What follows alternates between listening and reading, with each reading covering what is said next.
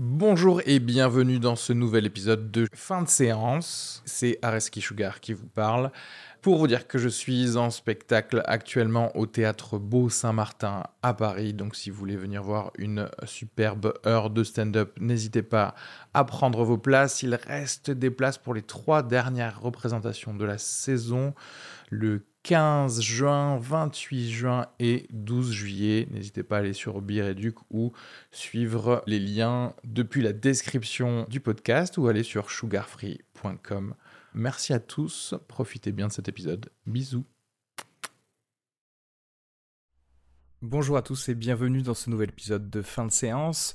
Aujourd'hui un épisode qui va marquer la fin de l'été puisqu'on va parler de tous les blockbusters qui sont sortis depuis le mois de mai jusqu'à euh, ben, cette fin euh, août, début septembre depuis euh, Captain America Civil War jusqu'au dernier euh, Suicide Squad ou Ghostbusters. On va essayer de parler de pas mal de films qui sont censés être des films à gros budget et qui sont censés être euh, bien juteux d'habitude, ce qui colore un peu notre été, mais cette année c'était un petit peu fade.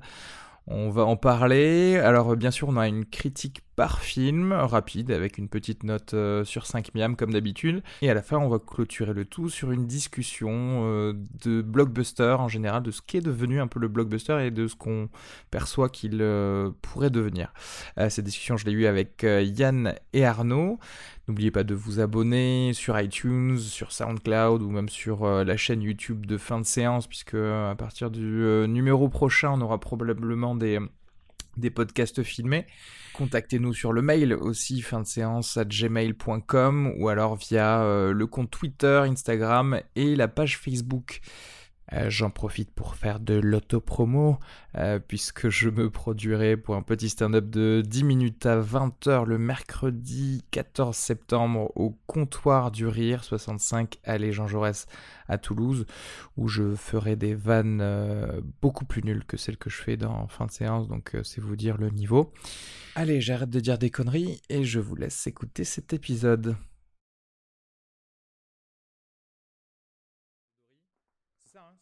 Le Monde de Dory. Le Monde de Dory, ouais. C'est euh, considéré comme le premier au box-office euh, mondial d'ailleurs. Pas, pas, que américain, mais dans, les, euh, voilà, dans ce qui sortait en, en mode blockbuster. Bon, on en a, pas, on en a parlé déjà euh, plus amplement, mais, euh, mais je vois dans les 5-6 premiers euh, de, des résultats du box-office de, de l'été, on a quand même deux films d'animation qui sont donc Le Monde de Dory et puis euh, La vie secrète des animaux. Je sais pas si vous aviez... Vous l'avez vous avez vu On l'a vu. On l'a vu, on l'a vu, mec. Un petit mot sur ça, peut-être? Euh... Secrète des animaux? Ouais, mais en, en, fait, euh, quand on en était. Attendez, on va, on va faire semblant à chaque fois de passer un clip, même si nous, on le verra pas. Les, gens, les gens le verront. Ça ne peut être l'œuvre que d'un dangereux chien errant qui n'a pas encore établi de relation de confiance. Tu es le nouveau venu. Et, mais Duke, pourquoi tu fais ça? Je vais te. Quoi Hein Quoi? Tu veux me croquer Me dévorer tout cru? Bah vas-y, et attends que Katie apprenne ça. Au secours, ma Cathy Enfin, tu es rentrée J'ai essayé de l'arrêter, mais... Mais c'est un vrai malade Oh, excellent clip de la vie secrète des animaux. Formidable. Formidable. Et du coup, vous allez pouvoir en parler.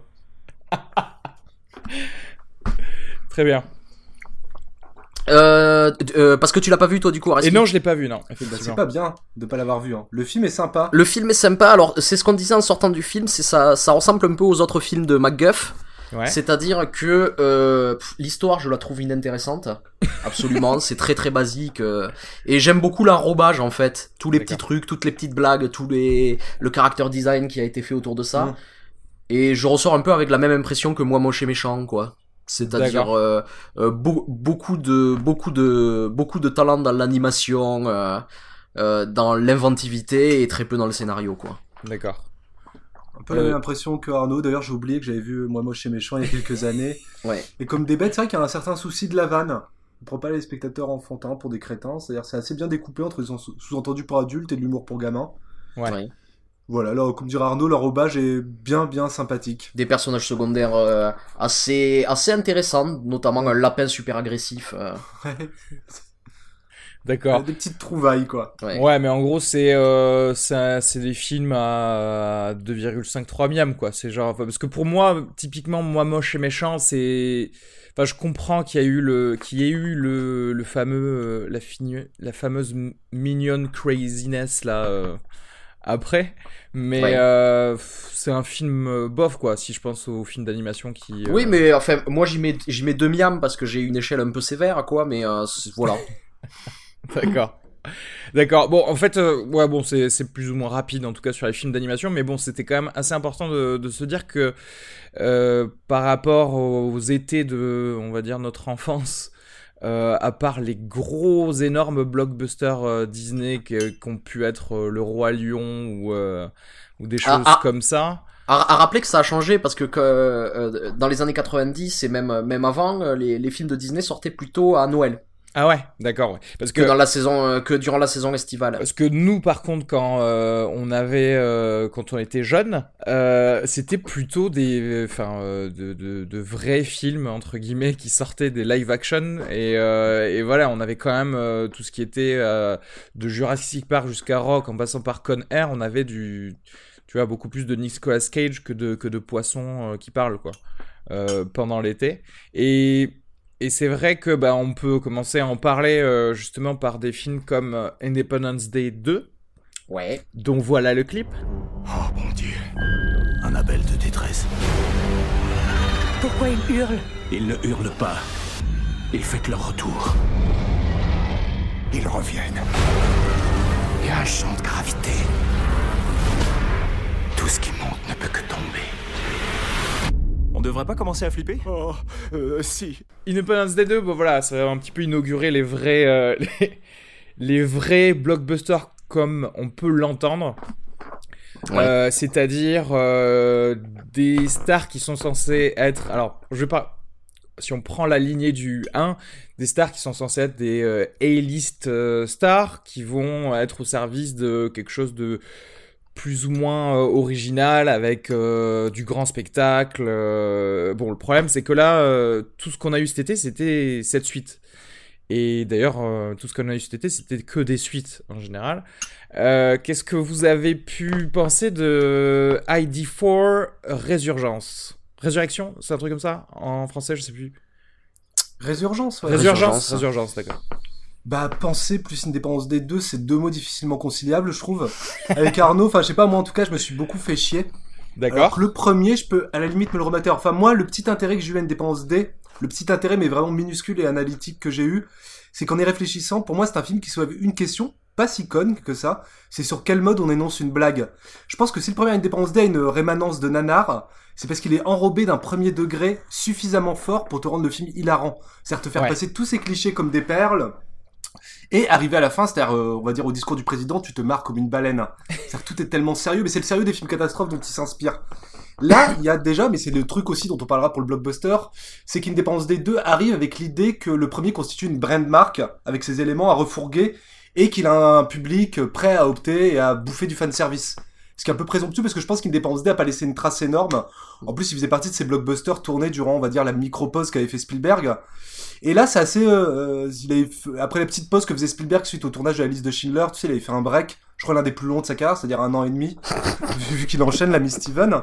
Et une dépendance des deux, bah déjà c'est un film complètement désincarné, complètement moche, et en effet sous l'angle du fan service, il te recycle tout ce qui fait partie de la marque Indépendance D, c'est-à-dire euh, une espèce de bah sur le modèle de la guerre des mondes qui avait inspiré le film d'Emmerich, une galerie de personnages confrontés à une catastrophe, euh, avec chacun ses attributs très caractéristiques. Alors pour te donner une idée, enfin tu l'as vu, euh, on a le chef de guerre africain, bon on a pris l'image d'épinal du chef de guerre africain, tout comme dans le premier, les personnages étaient ultra stéréotypés. Et on te met aussi ce qui faisait partie de l'original, et là où Emmerich est devenu un peu cynique, c'était tout le côté sincèrement patriotique, là il essaie de le faire passer un peu en loose day sous l'angle du second degré et d'essayer de construire une mythologie guerrière façon Robert Heinlein avec ça. Le problème, c'est que ça marche pas du tout. C'est le truc aussi, c'est que euh, ce qui est assez triste, c'est de voir quand tu compares les deux films, ce que euh, la grande force d'Emmerich, qu'on peut trouver toute relative, mais ce qui fait que certains de ces films sont regardables du moins pendant une demi-heure, voire une heure, c'est qu'il avait un sens de la mise en place, sans doute hérité de Spielberg d'ailleurs, c'est peut-être là où il pouvait se rapprocher de de son idole, c'était la mise en place. C'est-à-dire qu'Independence Day, avec tous ses défauts, la mise en place, elle était quand même relativement exemplaire. C'est-à-dire en un quart d'heure, t'avais toutes les thématiques. Je pense que tu bouffais quatre ou cinq fois le drapeau américain pour toute façon, le film s'appelant Independence Day, il fallait pas être surpris. T'avais les personnages étaient toutes, euh, tous avec un objectif, et l'objectif convergeait, à nouveau, ça nourrissait le propos du film, c'est-à-dire euh, réussir sa vie aux États-Unis. Il faut se rappeler que Jeff Goldblum, qui sauve le monde, est considéré comme une merde, à demi-mot, bien sûr, parce qu'on s'aime bien entre père et fils par son père, parce qu'il n'est que réparateur de télé. Et là, quand tu vois une dépense D, t'as plus du tout ce savoir-faire. C'est-à-dire que Emmerich a vraiment perdu sa grande force, c'est-à-dire de t'installer pendant un quart d'heure, te dire, ça peut être pas mal, l'installation est bien, tu, la température monte. Et aussi, c'est un univers qui se plie pas du tout à la facture esthétique qui est de plus en plus standardisée. Il suffit de regarder euh, Suicide Squad, où la ville est uniforme, quoi. C'est-à-dire que t'as pas un grouillement des textures et tout. Et le film est d'une espèce de, dans un lisse très emblématique de certains blockbusters des années 2010. Donc il y a pas du tout ce côté brut, un peu en dur des maquettes et de la photographie du film de 96. Bref, c'est une, c'est un échec complet. C'est un peu euh, le champ du cinéma d'un cinéaste qui, à défaut d'être passionnant, était un peu on va dire attachant, bien que je vais toujours préférer Michael Bay, hein, je fais mon coming out, euh, voilà pour une dépendance des deux. Mais ce que je retiens, c'est vraiment, voilà, vous prenez les deux films, vous vous, posez la question de savoir comment on énonce une blague. Est-ce qu'on est plutôt chez les As, dans le côté sérieusement drôle, ou dans la grosse gaudriole, euh, second degré à fond et bien montré, voilà. C'est ce que je retiens de dépendance des deux. Mais j'ai envie de te rejoindre sur euh, sur quelque chose effectivement qui se ressent énormément dans ce film, c'est le la déférence qui est donnée à la, au premier, comme si euh, tu le disais, comme si c'était une franchise incroyable, comme si c'était du, on avait pris deux trois films Star Wars ou quelque chose comme ça, alors que bon, il mm. bah, faut se calmer. Je veux dire, c'est un film clairement, oui, qui va rentrer dans euh, dans les films de notre enfance, et on, citera ce film dans la, lignée des films catastrophes, mais euh, je veux dire, euh, personne ne veut voir un arc du père de Jeff Goldblum dans cette suite euh, à, à, chercher des, des gosses euh, et à les amener euh, en Arizona. On s'en fout complètement. Je veux dire, tu, tu, vois ce que je veux dire? C'est pas comme si c'était un personnage qui avait été euh, énormément, tellement aimé dans le premier qu'il fallait absolument savoir où est-ce qu'il en était dans cette dans cette suite. Ouais, bien que ce soit peut-être le meilleur acteur de cette suite. Hein. et je te rejoins sur cette idée, tu vois, justement de tu sens il y a quand même tout ce, ce second degré justement sur le caractère militariste du premier, cette idée qu'on attaque d'abord les extraterrestres dans cette suite et que c'est peut-être une erreur diplomatique. Oui. Mais Emmerich étant ce qu'il est, mais c'est très survolé. Tu parlais des gamins, oui.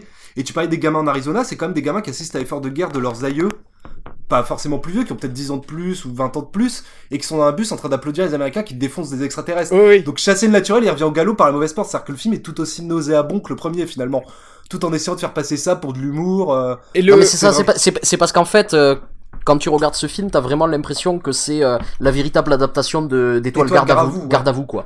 C'est-à-dire c'est le, le livre qui a qui a inspiré Starship Troopers et la différence entre Independence Day 2 et Starship Troopers, c'est que dans Starship Troopers, on a de l'ironie qui euh, permettent de prendre de la distance par rapport euh, à ce qu'on voit et euh, de réfléchir le rapport au cinéma de propagande, etc., etc. Mm. Ici, c'est pas du tout le cas en fait. C'est c'est véritablement c'est un faux second degré. Ça donne l'impression que c'est au second degré, mais il nous met dans une telle situation que on n'a pas d'autre moyen que de s'oppositionner contre cette invasion extraterrestre. C'est un vrai film fasciste en fait. C'est il veut te faire passer le second degré par justement, comme tu le disais, ces vannes mais qui sont totalement poussives qui sont euh, amenés euh, au mauvais moment par des euh, par des acteurs. Je suis obligé de le dire, mais après c'est vrai que leur texte est vraiment mauvais, mais ils font pas beaucoup d'efforts pour essayer de, ah twister ça comme il faut.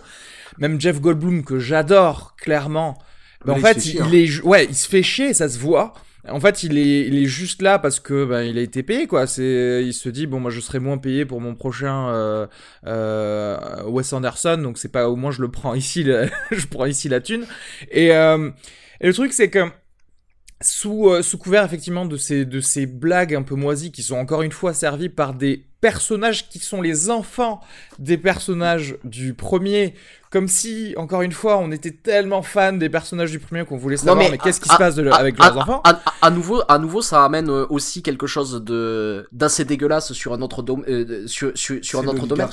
C'est l'oligarchie et quelque, quelque part le, le, le film aborde, aborde quand même euh, le sujet de la concentration des richesses et du népotisme dans le monde contemporain, je pense qu'il le fait pas exprès, mais quand on voit que en fait les seuls personnages qui ont une valeur dans le film et euh, dont on dont on entend en fait, dont on se soucie, ce sont euh, les, les, les, les, fils de l'aristocratie.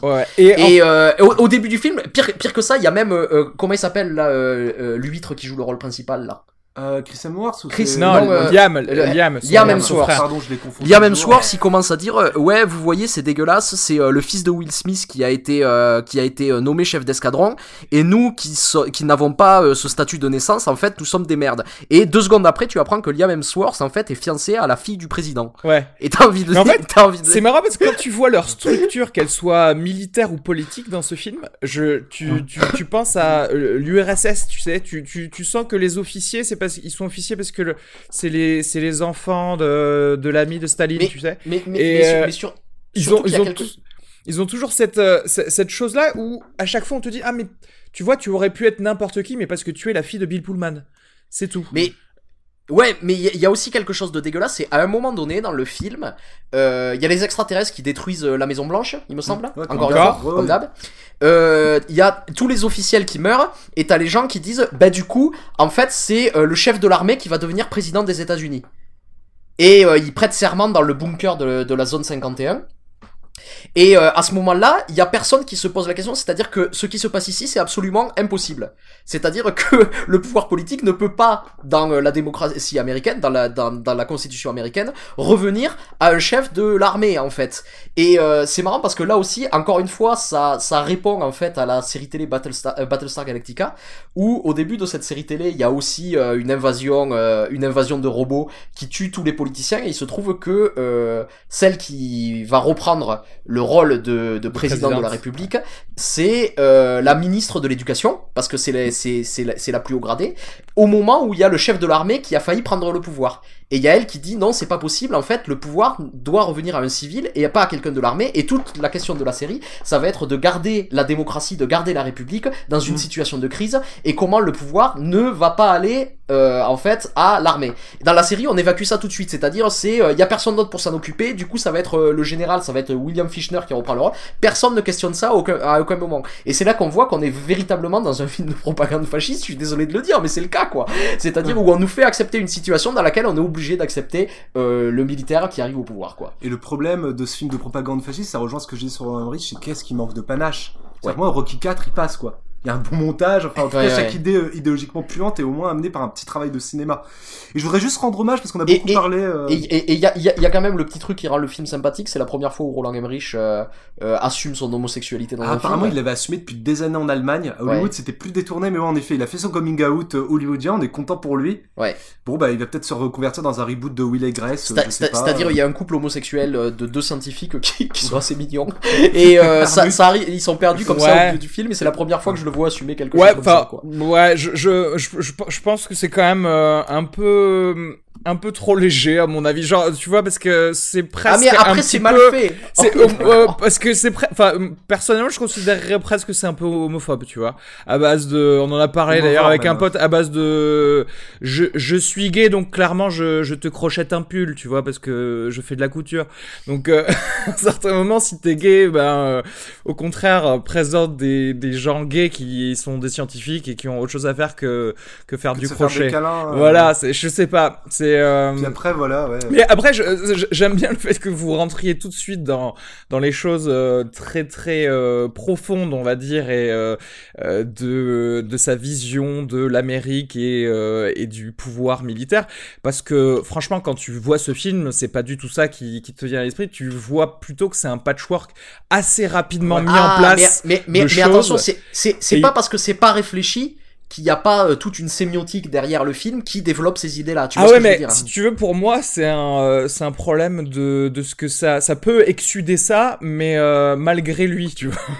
Ah mais attention, mais mais, mais c'est ça c'est ça le véritable problème de ce genre de film. C'est à- c'est- c'est-à-dire d'une même manière, je vais tout à je vais je vais tout à fait assumer un film qui va être même euh, euh, je, je, je vais je vais pouvoir voir et et développer une pensée dans un film qui s'assume clairement misogyne, raciste, fasciste, Oui, oui. tout ce que tu veux. Mais quand c'est fait par accident, je trouve que c'est impardonnable. Alors, Mm. euh, je pourrais, je, je pourrais être d'accord avec, toi sur ça, mais le truc, c'est que justement, ce film a l'air tellement d'un patchwork mal fait et de tiens on va prendre un personnage qui va faire ça et puis tiens rajoute ces vannes à ces, à ces gars-là euh, qu'en fait ça se voit que tout est mauvais et que du coup leur euh, euh, leur patriotisme euh, qui est extrêmement souligné et qui d'ailleurs n'a aucun sens par rapport à l'histoire du 1, parce qu'on se rappelle qu'à la fin du 1, tu sais, il y a l'Israélien et le Palestinien qui se prennent la main en mode euh, maintenant nous ne formons qu'un seul monde euh, contre les aliens. Et en fait, tu, tu réalises que non. Euh, D'ailleurs, les Africains, on les a laissés euh, tout seuls euh, contre les aliens qui étaient sur le sol. Et les États-Unis existent toujours. Et vas-y que j'ai les Chinois qui viennent parfois nous aider, mais du coup ils ont quand même leur pays, ce qui est quand même et, totalement et, débile. Et, encore une fois, quand même, euh, les, les, images qu'Hollywood nous renvoie de l'Afrique, c'est-à-dire s'il y a un gouvernement qui se crée, un gouvernement entre guillemets qui se crée en Afrique, c'est for forcément une dictature militaire. C'est les États-Unis représentés dans le film, quoi. oui, c'est vrai. Mais eux, ils ont non, mais l'image du seigneur de guerre, elle est gratinée quand même. C'est obligatoirement un seigneur, ouais, un seigneur de guerre qui en, en mode avec des machettes dans ouais. le dos. Pour, pourquoi vous, le, vous ne dites pas que c'est un président, tout simplement? Je veux dire, euh, est-ce que Ouais. ça vous coûte beaucoup de changer ça et de dire, bah, c'est un président, il a un pays, bah voilà. et, et, et il va à la guerre comme Bill Pullman était parti à la guerre. Bill... C'est encore cette idée, tu sais, ils sont pas capables, ils ont pas la civilisation. Ouais, ils, ne connaissent, ils, ne connaissent, ils ne savent pas lire de toute façon. Ils savent lire par contre euh, les hiéroglyphes des, des aliens. Des aliens. Ça, ils y arrivent. Entre races inférieures. Parce que bah, c'est des Non, mais images. là- Ouais, ouais. ils comprennent les images. Non, mais- Et Bill Pullman, mais on en parle de Bill Pullman, mais pourquoi Non, ils, ont- ils lui ont fait faire ça C'est un, arc, monde, hein. un arc ultra bizarre pour ce personnage où clairement tu comprends qu'il de- est devenu fou euh, parce que je sais pas, il a vu euh, le crâne de cristal d'un alien ou quelque chose comme ça. Et à un moment, c'est génial parce qu'à la fin, tu te rends compte qu'il veut arriver et, et il dit, euh, et dit aux autres, vous quoi, je ne vais pas énoncer les mille raisons pour lesquelles je suis la meilleure personne pour aller faire cette attaque suicide et quand même euh, réussir à gagner la guerre. Euh, si mec, énonce-les parce que j'en vois aucune de tes mille raisons. Bah, c'est un mix entre ce t'as personnage passé- au premier film et. Randy Quaid, quoi. T'as passé exactement. C'est le problème, c'est que vous avez passé, Monsieur le Président, euh, 20 les 20 dernières années à être reclus euh, et est-ce qu'on vous donne genre euh, votre confiture à la à, à la Non mais cuillère le, le, Vous le- arrivez le mec, en un il, coup. il, il, il, il a passé le temps vraiment en PLS quoi. Ouais, il était c'est comme ça. ça. pendant 20 ans. Et là, et là d'un coup, vous voulez qu'on vous donne à vous, alors que vous avez quoi, 65 ans, la mission ultime qui devrait être faite par un de nos special ops qui pourrait nous sauver la vie. Euh, non, on va pas faire ça en fait. Vous allez rester assis, vous allez regarder. ça veut rien dire. Encore une fois, de la un peu trop de, euh, tu vois, les mecs se mettent à genoux sur leur propre film, ce qui est incroyable d'égocentrisme de dire. Non mais Bill Pullman, il était tellement génial, il faut qu'on lui redonne un truc. Ju- ju- juste une chose aussi avant, euh, avant, de, av- avant de clore, c'est la, la débilité du plan des aliens, parce que dans le premier, on nous expliquait pas trop ce qu'ils Ah faisaient ouais. là. Ils et attaquaient, quoi. Ils attaquaient, et dans, dans celui-là, on nous explique, et c'est complètement con. C'est- C'est-à-dire qu'on nous explique qu'ils viennent pour extraire le fuel de la planète, du cœur de la planète, pour euh, pouvoir s'en servir comme énergie. Et à ce moment-là, t'as envie de dire, mais en fait, le nombre de planètes où il n'y a pas la vie et qui ne peut pas opposer de résistance à ce Ça. genre de truc est un million de fois supérieur au nombre où il y a euh, de, de planètes où il y a la vie et ils décident de se faire chier Mais- et d'aller récupérer le fuel à l'endroit où il y a des gens qui vont pouvoir leur botter le cul. Et du coup, sais. admettons que c'est ça, ouais. effectivement, ton objectif. Euh, Fais-nous une petite scène où genre tu vas, tu vas sucer euh, Vénus avant, tu vois. Tu vas sucer Oui, au moins Mars. pour dire, quelque genre on a chose. sucé tout le reste, il reste Ouais, que voilà, franchement, vous êtes les derniers. On, on, franchement, on viendrait faire, pas hein. vous faire chier sinon. Mais euh, voilà, ils arrivent, ils font ça. Bon, euh, encore une fois, c'est ça le problème, c'est que dès que tu, tu donnes un objectif un peu plus euh, réaliste, enfin pas réaliste, mais en tout cas qui est, qui est clair et explicite à tes aliens, bah, il faut euh, il faut retracer tous tes deux films sous puis- le puis- prisme de l'alien, parce que puis- pense, pense-le puis ton je- scénar. J'en ai marre que dans les films d'invasion, on se batte contre des euh, contre des fourmilières en fait, avec toujours cette idée que à la fin, on a, on tue la reine et on les tue tous. C'est toujours ça dans les films d'invasion alien. J'aimerais voir un truc plus réaliste où il y a une guerre avec des aliens et puis à la fin, on signe un traité de paix, on dit bon ben voilà, vous avez gagné, on vous donne la Belgique, euh, vous en faites ce que vous voulez et voilà quoi, installez-vous. Euh, tu, vois un vrai truc quoi. Bah ouais, bah, Je- voilà, bah c'est tout- les, toutes les choses, un petit peu la District 9 ou à la Alien Nation où au final il y a, il y a besoin d'une cohabitation après. Sauf que le problème Ouais. c'est que dès que tu rentres dans ces considérations-là, tu t'es politique et la politique à Ah, Hollywood, mais oui. euh, ils peuvent pas le traiter jusqu'à jusqu'à la Non mais encore encore encore une fois, ce film ne se veut pas politique, mais il l'est. Non mais tous Et les il films de sont la pire politiques des, de la pire des manières. Euh, Et juste juste quand même, avant qu'on clore, ouais, juste avant de clore, il faudrait peut-être rendre hommage à Mars Attacks, hein, qui avait été un flop euh, six mois après Independence D, parce qu'on oppose souvent Independence Day à Starship Troopers, mais Mars Attacks avait quasiment la même structure narrative, se nourrit au même mamelle. Ouais. C'est les années 50, mais c'était vraiment un petit chef-d'œuvre, c'est le Burton que je vénère. Euh. C'était beaucoup plus charmant comme film. Oui, puis beaucoup plus vénère, quoi. Des... C'est comme des Martiens qui commettent un génocide en slip. Ouais. Là, il peut nous sortir toutes ces créatures tentaculaires, euh, Emmerich, il fait pas le poids, quoi. Ouais, complètement. Et euh, juste rapidement quand même parce que j'ai malgré tout, même si c'était nul et que j'ai parfois rigolé de la nullité du film et pas rigolé des blagues du film, euh, euh, les, les effets spéciaux étaient plutôt pas mal. Enfin, même s'il y a un gros manque de cet été de grands spectacles, c'est-à-dire que tu sais, il y a plus les money shots comme on avait à l'époque. je trouve que les choses grandioses étaient étaient euh, plutôt bien fait. Et moi, j'ai bien aimé quand même la, la. On va pas spécialement dire ce qui se passe, mais il y a une scène à la fin un petit peu ctulienne où j'ai, j'ai, j'ai trouvé ça cool. En termes d'action pure. Hein. Voilà. non, vous, ça vous a pas. Euh, ça vous a J'en ai presque plus de souvenirs, quoi. Ouais. Bon, bah, écoute, si t'en as pas. Hein. Un petit peu triste, ouais. C'était un flop annoncé, ça a été un flop. Voilà.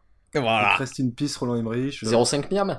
Oh putain, non non mais moi moi tu sais j'ai je sais pas je pense que j'ai passé une bonne. Tu mets les points de présentation. Ah non mais moi j'ai mis les points de présentation ils, ils ont pas dépassé dans, dans la marge c'est euh, je j'étais aussi peut-être de bonne humeur le matin où je l'ai vu faut ça compte euh, donc moi c'est la moyenne bam. Bam. Toi euh, Moi 0,5. Ah putain les gars trop possible. Trop trop violent. possible pour moi. Euh, on passe à quoi là? On passe à. C'est une bonne question. On, on, va rester dans un. Dans quelque chose de similaire, très bizarrement similaire pour moi, euh, euh, par le prisme du. On va rajouter des, des vannes parce qu'on ne sait plus écrire des choses comiques ni des personnages comiques dans, dans la réalité et je allez prends-toi ça dans la gueule Hollywood bam voilà et je veux bien sûr parler de Ghostbusters petit clip ah oui cette chose vous hantera chaque nuit. Qui que nous soyons, aucun de nous ne devrait affronter une telle force maléfique. Sauf vous, les filles, je crois que vous vous en sortirez. Oh, très bien, merci. Et voilà, excellent clip, bravo. Euh, donc, euh, Ghostbusters, J'aimerais juste préfacer un peu ce film parce que euh, ce qui s'est passé, il y a eu un gros gros tollé euh, twitteresque. Euh, vous savez que je l'enregistre, vous, tout putain de t'emojis depuis le début. Ah, je sais, ouais. C'est le but. oui, qu'est-ce que je voulais dire? Oui, merde. gros, gros tollé, gros tollé, voilà, gros tollé miso misogyne ou en tout cas d'attaque féministe anti-misogyne soi-disant enfin c'est un petit peu difficile. Euh, il est très possible que ce soit que ce tollé soit parti en fait d'une euh, de juste fans hardcore qui n'étaient pas forcément euh, misogynes, mais il y a eu un truc de boule de neige qui a fait que des gens se sont assez vite agrippés sur le ce film a, l'air nul. Ah, ce film a l'air nul parce que il n'y a plus de mecs, mais que ce sont des filles. A donc une, une sorte de de, contre-attaque de la part de la prod qui leur a fait plaisir parce que ça faisait du buzz et de la pub gratuite de dire bah si vous aimez pas ce film c'est que vous êtes euh, anti-féministe et que vous êtes misogyne ce qui est faux puisque si on n'aime pas ce film c'est parce que il est mauvais et pas oui mais après le truc c'est je sais pas comment ça a commencé ce qui est clair c'est que en tout cas ça a été euh, largement repris par les milieux euh, les milieux misogynes anti-féministes etc, etc. Et c'est pour ça que c'est vrai que ça nous mettait dans une situation un peu compliquée. C'est d'un côté, d'un côté, déjà j'en peux plus des remakes et j'en peux plus des remakes des années 80. J'avais pas envie d'aimer le film parce que c'est un remake. Ça aurait pu être n'importe quoi. Ça aurait pu être, t'aurais pu mettre n'importe qui. T'aurais pu mettre The Rock. Je l'aurais pas aimé le film. Oh, je suis pas sûr ça. The Rock deuxième minimum. Hein, The Rock on a dit. Hein. Ceci, et euh... ceci dit, Chris Hemsworth dans le rôle qu'aurait pu jouer The Rock dans ce film. Et, et je trouve c'est mal, malheureux hein, parce que du coup ça va tellement donner de grain à moudre aux gens qui vont dire si vous avez pas aimé ce film vous êtes misogyne mais je trouve que c'est c'est une des meilleures choses qu'il y a dans ce film parce que il joue le gros con, mais il le joue plutôt bien. Mais bon, bref. Ouais, c'est-à-dire que tu te demandes même s'il le fait pas exprès. Quoi, ouais. De gens cons. Non, mais je pense qu'il le fait totalement. C'est un peu triste d'avoir quatre comédiennes talentueuses et te dire que les meilleures vannes vont au mec. Mais peut-être parce que son personnage est écrit. Non, mais surtout, surtout, il y a un truc qui m'a énormément. Parce que, en fait, Paul Feig, bon, il a, il a, n'est pas son galop d'essai, il a fait énormément de, de, de, comédie. Et il a fait, il, il, a fait notamment un qui est quand même assez génial, c'est Bridesmaid. Alors, mhm. ma question, c'est est-ce que là, il roule pas sur le succès de Bridesmaid Parce que j'ai envie de te dire, après Bridesmaid, euh, c'est un petit peu de la descente. À la limite, il y a le Spy. Oui, mais c'est pas, c'est pas, mal. C'est pas honteux. Cool. Spy, c'est pas honteux comme film. Tu vois ce que je veux dire C'est plutôt euh, sympa. Ouais, mais le film Hit là. Attends, c'était Hit, hein, c'est ça? Avec Sandra Bullock et ouais. Melissa McCarthy. Ça, ça, The Hit. The Hit. Ouais, bah ça, je suis désolé. Ça, c'était honteux par contre. C'est vrai. Ben voilà. Et du coup, voilà, c'est ça le problème, c'est que du coup. Non, mais il y a, y a un truc qui sont parce que il a, il, a, il, a, il a quand même un talent, c'est de, c'est de, de canaliser les impros. D'habitude, dans la plupart des films. merci de, de Et ici, ici, ici, j'ai l'impression qu'il s'occupe peut-être un peu plus euh, de la partie blockbuster, de faire les effets spéciaux. Résultat, j'ai une mauvaise partie blockbuster et une mauvaise partie comédie. C'est-à-dire que même son talent pour diriger les... Et une, une actrice que j'aime énormément dans et qui est dans ce film, c'est Kate McKinnon. Ouais qui euh, d'habitude est assez géniale. Et là, je la vois pas jouer un personnage, je la vois je vois l'actrice qui interprète, je, je, je, sens pas le personnage qu'il y a derrière. Alors que je sais qu'elle est capable de, de, rendre des personnages euh, très très étranges, plutôt touchants, plutôt. Euh, et ici. Euh, alors après, alors effectivement, je suis d'accord qu'elle n'a pas de personnage. Ceci dit, pour moi, c'est c'est mon actrice, c'est le, le, ma petite perle dans ce film parce que c'est elle qui m'a fait le plus rire. Et, et c'est pas par un personnage, c'est par des sketchs. Et en fait. Euh, c'est vrai qu'au début je voulais pas parce que j'aime pas spécialement euh, confronter une euh, un reboot ou un remake à, à son origine parce que c'est son original en plus Ghostbuster qui n'est pas non plus un chef-d'œuvre il faut le dire quand même et euh, un très bon film. qui est sympatoche tu vois je, mais... je, vais, je, vais, dire Ghostbuster sur le papier le premier pardon l'original.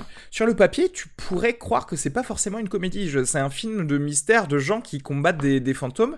Et en fait c'est par la performance des acteurs, de Dan Aykroyd, de Bill Murray, de, même de, Ramis, que tu as la drôlerie qui arrive. Mhm. Et en fait, euh, là, il n'y a pas non plus. Là, là dans ce film-là, dans ce reboot, il n'y a pas vraiment de blague dans le script. Et la performance n'est pas là non plus pour servir de, de, de bonnes choses. Et, non, parce que la performance, je... la sens gandée. J'ai pas l'impression d'une troupe d'actrices qui s'amusent en fait. Et moi, je vois pas du pas cette impression là, comme je peux en voir dans plein d'autres films. Mais oui, mais oui, c'est ça.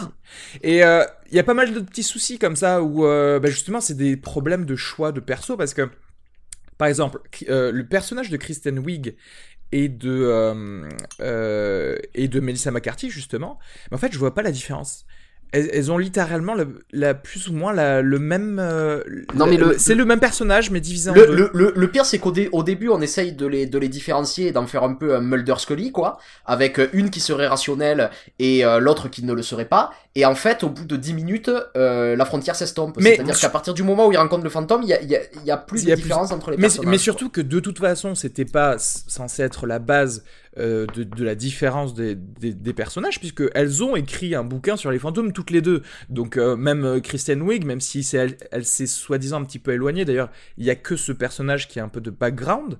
Alors que on se rappellera, tu vois, de petites scènes avec Bill Murray, etc., où tu vois, on, voit un peu normalement les personnages dans leur environnement, mhm. un petit peu de mise en place avant de les voir tout de suite autour du slime. Et là, bah là c'est pas le cas. Donc euh, donc en fait on te présente juste des gens qui sont censés te faire rire par des choses qui sont qui devraient dire. Sauf que bon bah ce et, et, surtout que la, la, la, plupart des blagues ça m'a rappelé un petit peu euh, euh, Astérix et Obélix aux Jeux Olympiques. Puisque donc dans Astérix la plupart des blagues c'était basé sur le fait de on a payé des gens connus pour faire des apparitions et c'était du genre, il y avait Zindine Zidane qui jouait un type qui s'appelait numéro 10, et c'était la blague en fait. Ouais. Et c'était ça la blague. Ouais. Et là, les blagues, c'est du genre, euh, ah regardez, il y a, euh, il y a euh, Bill Murray, il fait un professeur. Ouais. Et tu fais ouais il y a les blagues non non il y a pas de blagues les caméos tu les sens tellement scotchés sur le sur le scénar que c'est vraiment et, et, et, quand je dis ça c'est pas la seule chose qui, qui est scotchée c'est-à-dire que par exemple il y a un graffeur qui fait un euh, qui fait un euh, graffiti dans le métro euh, du logo de Ghostbuster et là t'as le gros plan pour montrer ah regardez c'est le logo de Blockbuster de, de, Ghostbusters et c'est ça c'est c'est les blagues c'est censé les blagues écrites sont de ce niveau là tu vois c'est et bah, je vais vous dire pour moi c'est un film que j'ai trouvé euh, mauvais, en fait, tout simplement. Avec euh, un truc qui est récurrent en ce moment, je sais pas ce qui se passe, mais un final avec des vortex. Mais ils adorent ça, les vortex en ce moment à Hollywood. Mais euh, il y a ça dans Suicide Squad. Mais le problème, c'est qu'il y avait déjà ça dans Man of Steel. J'en ai parlé d'ailleurs dans l'épisode Suicide Squad. Genre, tu vois, il y a toujours une copie d'un truc. ah oui, tout le monde va se faire sucer dans un truc qui va terraformer ou partir dans un autre monde. Ça suffit, on l'a vu dans les 5 autres films de ce mois-ci, euh, fais autre chose, s'il te plaît. Et, euh, et le gros. Et après, je, je, je, vais, je vais quand même dire, j'ai rigolé à 3 ou 4 moments dans ce film. Mais 3 ou 4 moments, c'est pas assez pendant 1h30. Sur 1h50 Ouais, sur 1h50, c'est pas assez. Et euh, mais même si c'était sincère, même si j'ai fait comme ça, c'est pas, pas bien. Il faut repenser euh, tout ça. Simplement, petit dernier truc, je pense que j'ai à dire euh, à, ce niveau-là sur les personnages qui ont été choisis. Euh, je parle des personnages, c'est que le personnage de Leslie Jones, parce que qu'on se mette d'accord, les quatre actrices, moi je les trouve euh, géniales d'habitude. Ah mais c'est une super actrice. Bon et en l'occurrence voilà, il y a que malheureusement Kate McKinnon à qui ben qui peut vraiment déconner correctement dans ce film parce qu'on lui a dit mais en fait toi tu vas juste faire des sketchs. Et mon gros problème c'est Leslie Jones parce que ah, j'ai lu. En plus d'être misogyne, t'es raciste. Ouais, exactement. euh, parce que le souci, c'est que, et j'ai lu ça euh, récemment de euh, Ernie euh, Hudson, en fait, le personnage noir du premier Ghostbuster, il devait avoir beaucoup plus de crédibilité à, faire partie de cette, de cette équipe.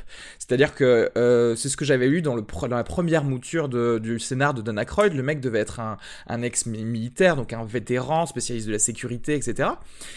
Et il devait être joué peut-être par quelqu'un qui, euh, un, comédien noir qui avait beaucoup plus de succès que Hudson, et ils avaient pensé à l'époque à Eddie Murphy, etc. Bon, il se trouve que euh, les choses ont été réécrites, on a donné plus d'importance à Bill Murray, euh, etc. Et Ernie Hudson, on en a fait genre quelqu'un qui avait juste un corbillard et que bonsoir quoi. Et j'aurais aimé que là, pour ce film, on puisse un peu changer les choses et que le seul personnage noir du film, on n'en fasse pas euh, le personnage qui connaît bien les rues de New York, tu vois qui ouais, elle aurait, elle, elle aurait pu travaille au métro. Mais si, pourquoi ne pas en faire une scientifique?